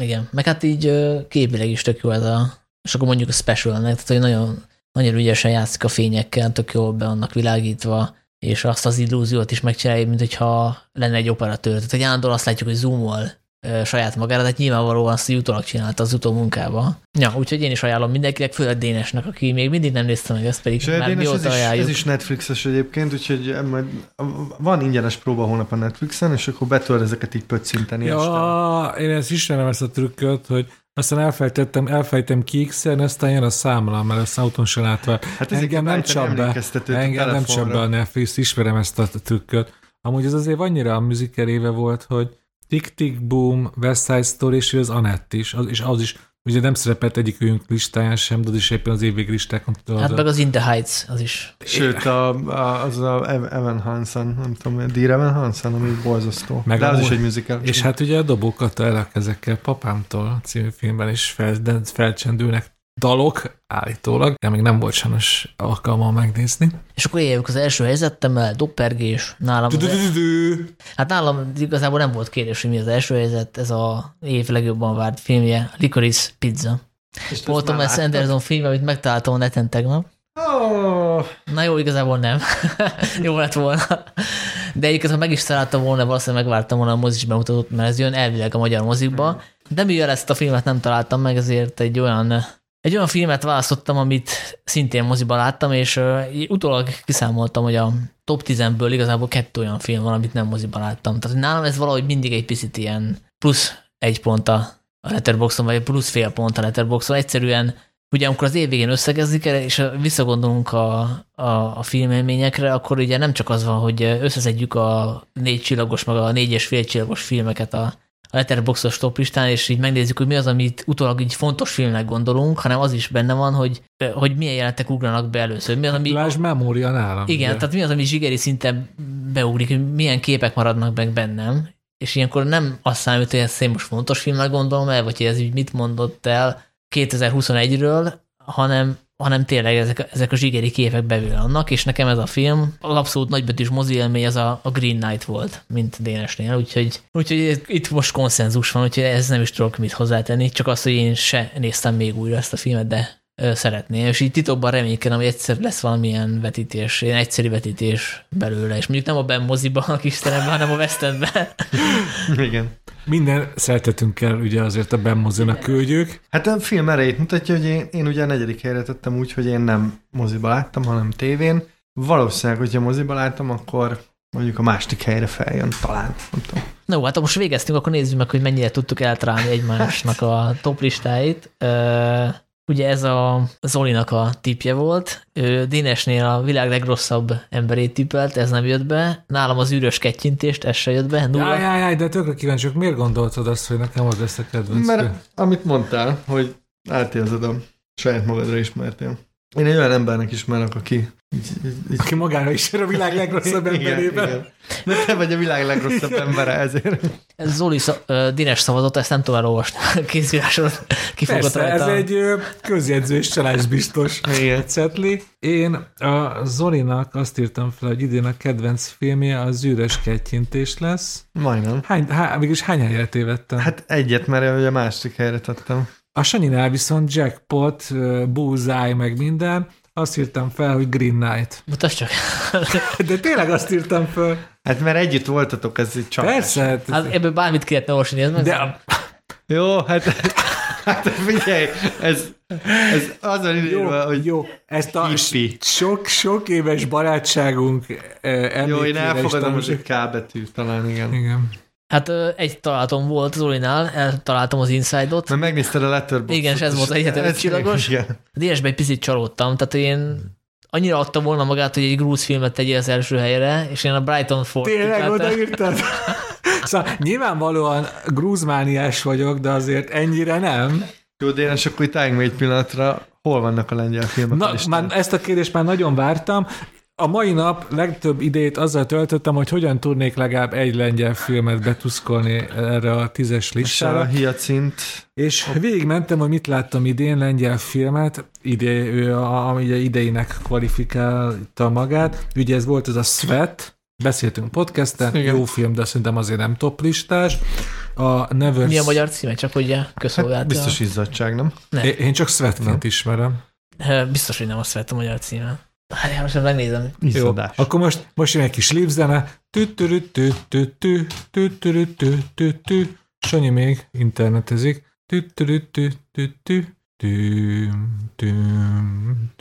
Hát egy olyan, hogy végzetes edzés. Végzetes edzés, az milyen kura jó cím lenne. Hát, bocsánat. Tényleg az a címe. Szóval a Svettet szerettem, de azért is benne a legjobb tízben. A a legtöbbet a Never Snow Never Again? Szóval a legtöbbet a Never Gonna Snow Again című lengyel filmen gondolkoztam, ilyen stalker átirat egy ilyen luxus lakónegyedből, ahol megérkezik egy ilyen vagy szélhámos, vagy tényleg ilyen csoda tévő masszőr, nagyon erős hangulata van, de ez is, hogyha mondjuk, ha 15-ös lett volna az a lista, akkor oda bekerült volna, és végül, amit a podcastben is megbeszéltünk, az Operation Hyacinth, a kiejtésért elnézést. Ez, ez egy nagyon erős műfai film, de én azért nem, nem tudnám még a lengyel szeretetemmel együtt sem felrakni egy ilyen tízes listára. Így magamat kicsit szembeköpve, és bocsánatot kérve a 40 milliós lengyel nemzettől, nem sikerült találnom olyan lengyel filmet, ami a listára felkerülhet. És akkor zárásként azért szerintem nagyon érdemes lenne magyar filmekről is ejteni egy szót, de ezt tényleg csak röviden, mert nem akarom, hogy 5 órás legyen az adás, mert hogy elég sok magyar filmet mutattak be idén, ősszel meg pláne, tehát gyakorlatilag minden hétre jutott egy magyar premier. Nem húznám az időt azzal, hogy így végigmegyek egyenként a listán, úgyhogy elmondom egyben az én listámat, ötös lista. Nálam az ötödik helyen volt az Evolúció, a Mundusó Kornélnak az új filmje, ami ugye egy kvázi sketchfilm, illetve úr, nem is tudom ennek mi a neve, amikor három történet szál van, egymás össze nem függő történet, ez nem, nem sketch igazából. Antológia. Antológia, igen, igen, igen. És akkor ezek nyilván általában az ilyen filmekben a rövid történetek azok nem hasonló színvonalúak. Ugye itt is ez volt egy kicsit a probléma, hogy ingazott a színvonaluk, de mindegyikben volt valami megfogott, főleg vizuálisan. A negyedik a Mesék az árkából volt egy dokumentumfilm, ahol elítélteket követtek, akik meséken keresztül próbáltak kommunikálni a otthon hagyott gyerekeikkel. A harmadik a legjobb tudomásom szerint, amivel, amiről beszéltünk a legutóbbi podcastben. A második a Huber Zoltán kolléga kedvenc rendezőjének filmje, az Éden, ami nekem szintén visszaadta a karantén élményt, ugye, még ez korábban készült, ugye egy olyan nőről szól, aki nem tud kimozdulni a lakásból, csak egy szkafanderben, szkafanderben mert mindenre, mindenre allergiás, és nekem, nekem azt így tök jól visszaadta ezt az egész őrületet, ami itt a Covid körül van, és nekem ez a kedvenc kocsiságnes filmem eddig. Az első pedig a Külön Falka, amiről talán szintén beszéltünk már. Ti jöttek. Akkor én se spilázom túl. Nagyon örülök, hogy mondtad a mesék az árkában bolt, ezt nekem már nem kell külön. Én akkor három filmet akarok, három nagyon különböző filmet kiemelni a 2020-as magyar filmes felhozatából. Az egyik a Tobi színei, ami szerintem egy nagyon bátor, nagyon megható és igazából most magyaroknak nagyon szükséges dokumentumfilm. Ugye ez egy ö, transznemű kamasz útkereséséről, felnövéséről szól. Az év legjobb ilyen, hát ilyen drámai, szerzői, ö, a klasszikus magyar művészfilmes hagyományokat folytató filmje, az a természetes fény, ugye egy történelmi trauma, egy háborús helyzet, provokatív ábrázolással, nagyon erős művészi kulisszákkal. A látványért oda voltam, meg azért is, hogy, hogy, hogy, hogy, hogy most 2021-ben is szerintem lehet fontos és új dolgokat állítani és mondani a magyar háború szerepvállalásról a második világháborúban. Lett is ebből ugye balhé, meg komment háború, és a harmadik pedig a különfalka, ami pedig egy igazi feel good közönségfilm, csak éppen a közönség nem talált rá, én kétszer is megnéztem moziban, direkt elvittem az unokaúgomat, meg az unokaöcsémet, ők is élvezték, mentek vele, jó zenék, jó hangulat, és egy mégiscsak, és mégis, és emellett mégis egy, egy, egy elég mélyen ábrázolt ő, apalánya kapcsolat. Hajrá külön falka, te jössz, Zoli. Hát igazából mindent elmondhatok. Én most én magyar filmes trippen voltam egyébként, szóval behúztam egy csomó mindent. Nekem is a Tobi színei az mindenképp a legjobb tudomásom szerint szintén és akkor, hogy mondjak egy filmet, amit nem mondtatok, én tökre el voltam a legjobb dolgokon bőgni kell című filmen, és szerintem az egy ilyen jó kis életérzés film, és azért említem meg, mert én nagy rajongója vagyok Rajnán Micsinyei Nórának, és az, az így még megmarad, de egyébként a, hogyha listát kéne állítani, a ti, tietekből nyúrnám össze az én ötös listámat. No, és akkor a végére még egy nagyon rövid blokk a kimaradt filmekről. Én uh, egyébként kigyűjtöttem a Letterboxon négy csillagot kapott, négyes fél csillagot kapott filmeket, és ezeket én majd egy listába fogom rendezni, és föl fog kerülni a, az oldalamra, úgyhogy megnézheti az, aki kíváncsi rám. Hát ugye a Pókembert már említettem, mint nagy filmes élményt, Dénes nagyon fájdalmas tekintettel néz most rám, de hát ugye a, Dűne is ez a kategória, illetve a Benedetta, ami ugye a Paul Verhoevennek a legújabb film, és aminek a plakátját amúgy már begyűjtöttem Kárlővaliban, az egy hajszállal maradt ki. Az Inside-ot ugye én is majdnem föltettem, esélyes volt, és az utolsó pillanatban hullott ki a The Father, az apa, amiért megkapta az Oscar díjat megint Anthony Hopkins, ugye az a demenciáról szóló nagyon hatásos film, gyakorlatilag a, hát a legmegrázóbb finálé szerintem, amit így láttam az elmúlt egy évben. Úgyhogy az, az velem maradt nagyon az a film.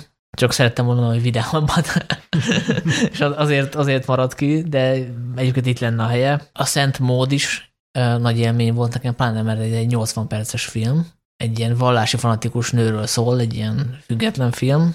The Suicide Squad, ha már, ha már képregényfilmekről beszélünk, ugye az volt a, talán az év legviccesebb képregényfilmje. a James Gunnnak a filmje, ugye második neki futása ez a franchise-hoz, és akkor egy animációt is illene azért mondani, a Mitchellék a gépek ellen, azt hiszem ez a címe, The Mitchells vs. The Machines, ami a Netflixen megtekinthető egy nagyon jó kis családi film. Családi animációs kalandfilm.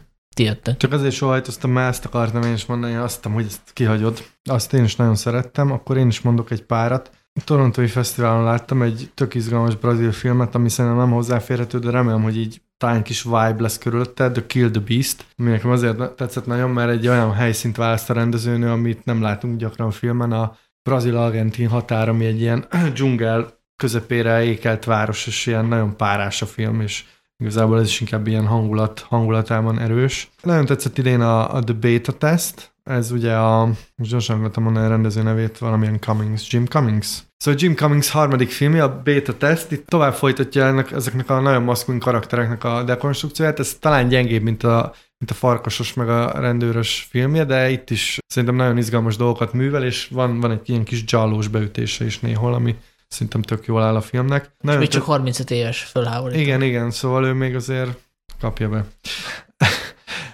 Hogyha már Western, akkor idén kijött egy nagyon old school Western és ami szerintem nagyon szuper, ez az Old Henry, amit szerintem aki szereti a műfajt, a spótolja. Szerintem azért süllyedt így el a, így a közbeszédben, meg azért nem, nincsenek róla nagyon cikkek, mert ez egy nagyon old school western, viszont szerintem abba, ebben a műfajban iszonyú jó. Nekem nagyon tetszett Sorrentino-nak a Hand of God, de erről is beszéltünk, ugye ez is egy ilyen nagyon, nagyon szép film, a ilyen önéletrajzi ihletésű, és én nagyon tudtam vele menni, annak ellenére, nem szeretem egyébként annyira a rendezőt. Volt egy olyan film, amit, ami, ami szintén így néha felbukkant listákon, egy amerikai független film, Together Together, ami most nagyon, több film szól erről, hogy mi is pontosan a család. Itt egy ilyen bizarr helyzet van, hogy egy béranyával kerül kapcsolatba a férfi, aki nagyon szeretne gyereket, és, és ilyen nagyon bizarr viszony, és azt tetszett benne, hogy nem az történik a végén, mint amit vársz. Most nem akarom elszpoilerezni, de ezt szerintem ki lehet találni.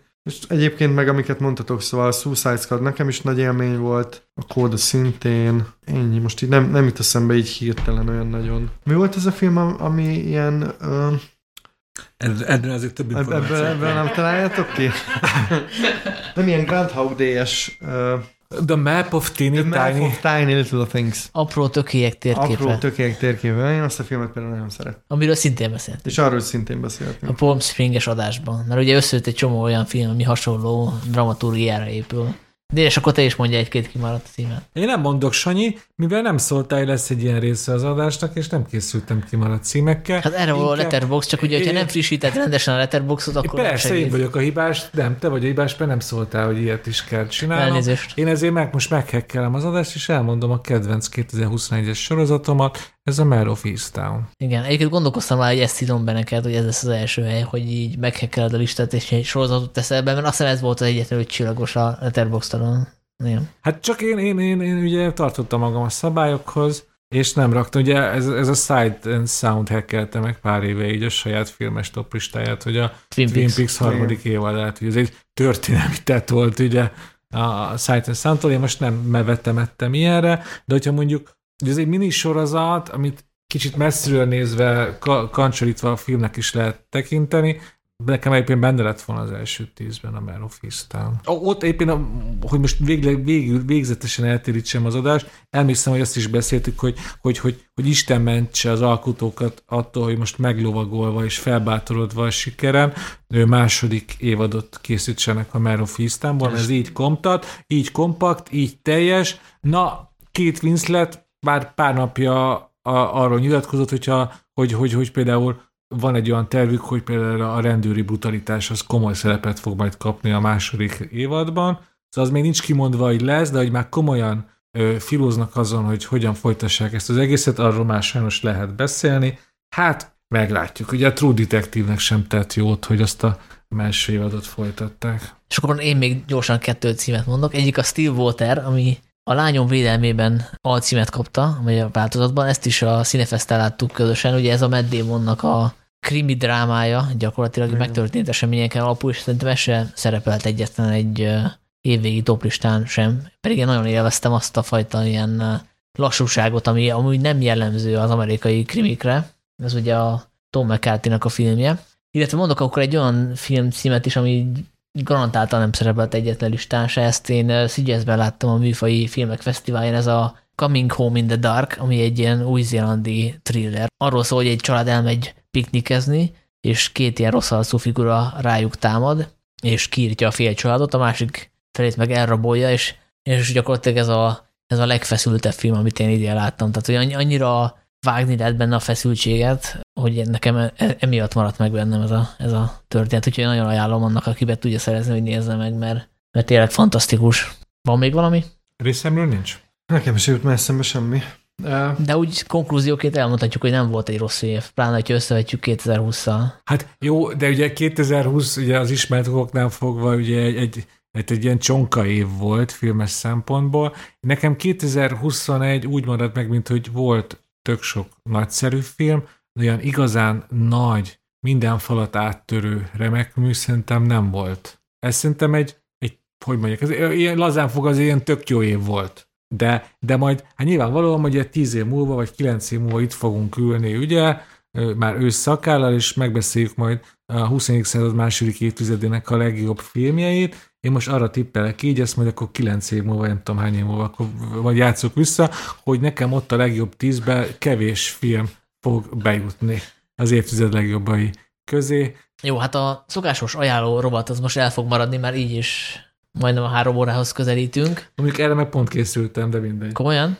Mert majd a következőben is aktuális lesz, szóval majd a következőben mondom. Jó, hát akkor a következő adásban Dénes ajánlani fog filmet, vagy nem tudom valamit. És hát a besz... Don't Look Up-ot fogja ajánlani, hát ez elég egy Igen, és az inside is megnézi, azt ígérte. Sőt, akkor a következő adásban folytatjuk a Cohen sorozatot, mert nyilván nem felejtettük el azért, mert most tartottunk egy szünetet, és akkor az Oli már távolról fog becsatlakozni, mert visszamegy Kanadába. És mindenkinek boldog 2022-t kívánunk, kívánjuk, hogy idén is nagyon sok filmet, nagyon sok, még több jó filmet lássatok, és azért néha a filmizésen kívül is csináljatok izgalmas dolgokat. Például hallgassatok minket. Igen, és ö, csatlakozzatok a Facebookon a Filmvilág Podcast Facebook oldalához, ahol ugye lehet visszajelzéseket küldeni nekünk, illetve ö, személyes 2021-es toplistákat is közölni. Köszönjük szépen a figyelmet, sziasztok! Én azt hittem, hogy ez is mondani, ami frappáns végszót. Hát én, én nem tudok ez mit hozzáfűzni, annyira frappánsak vagytok, hogy lefeditek a teljes frappáns spektrumot. Ahogy elpirultam kicsit. Sziasztok! Sziasztok! Sziasztok.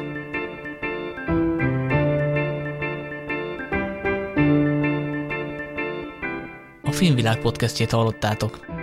Ha még nem tettétek meg, kövessetek bennünket a Spotify-on, az iTunes-on, vagy bármelyik nagyobb podcast szolgáltatónál. Ha kérdésetek van, vagy témát ajánlanátok, küldhettek üzenetet a Filmvilág blogon, a Filmvilág folyarat Facebook oldalán, vagy a Filmvilág Podcast kukat gmail.com címre. Az encore.com per filmvilág oldalon keresztül küldhettek hangüzenetet, ami akár az adásba is bekerülhet. A Filmvilág havonta megjönő folyaratát, és ezzel közvetve a podcastet a patreon.com per filmvilág címen tudjátok támogatni. Köszönjük a figyelmet, találkozunk két hét múlva.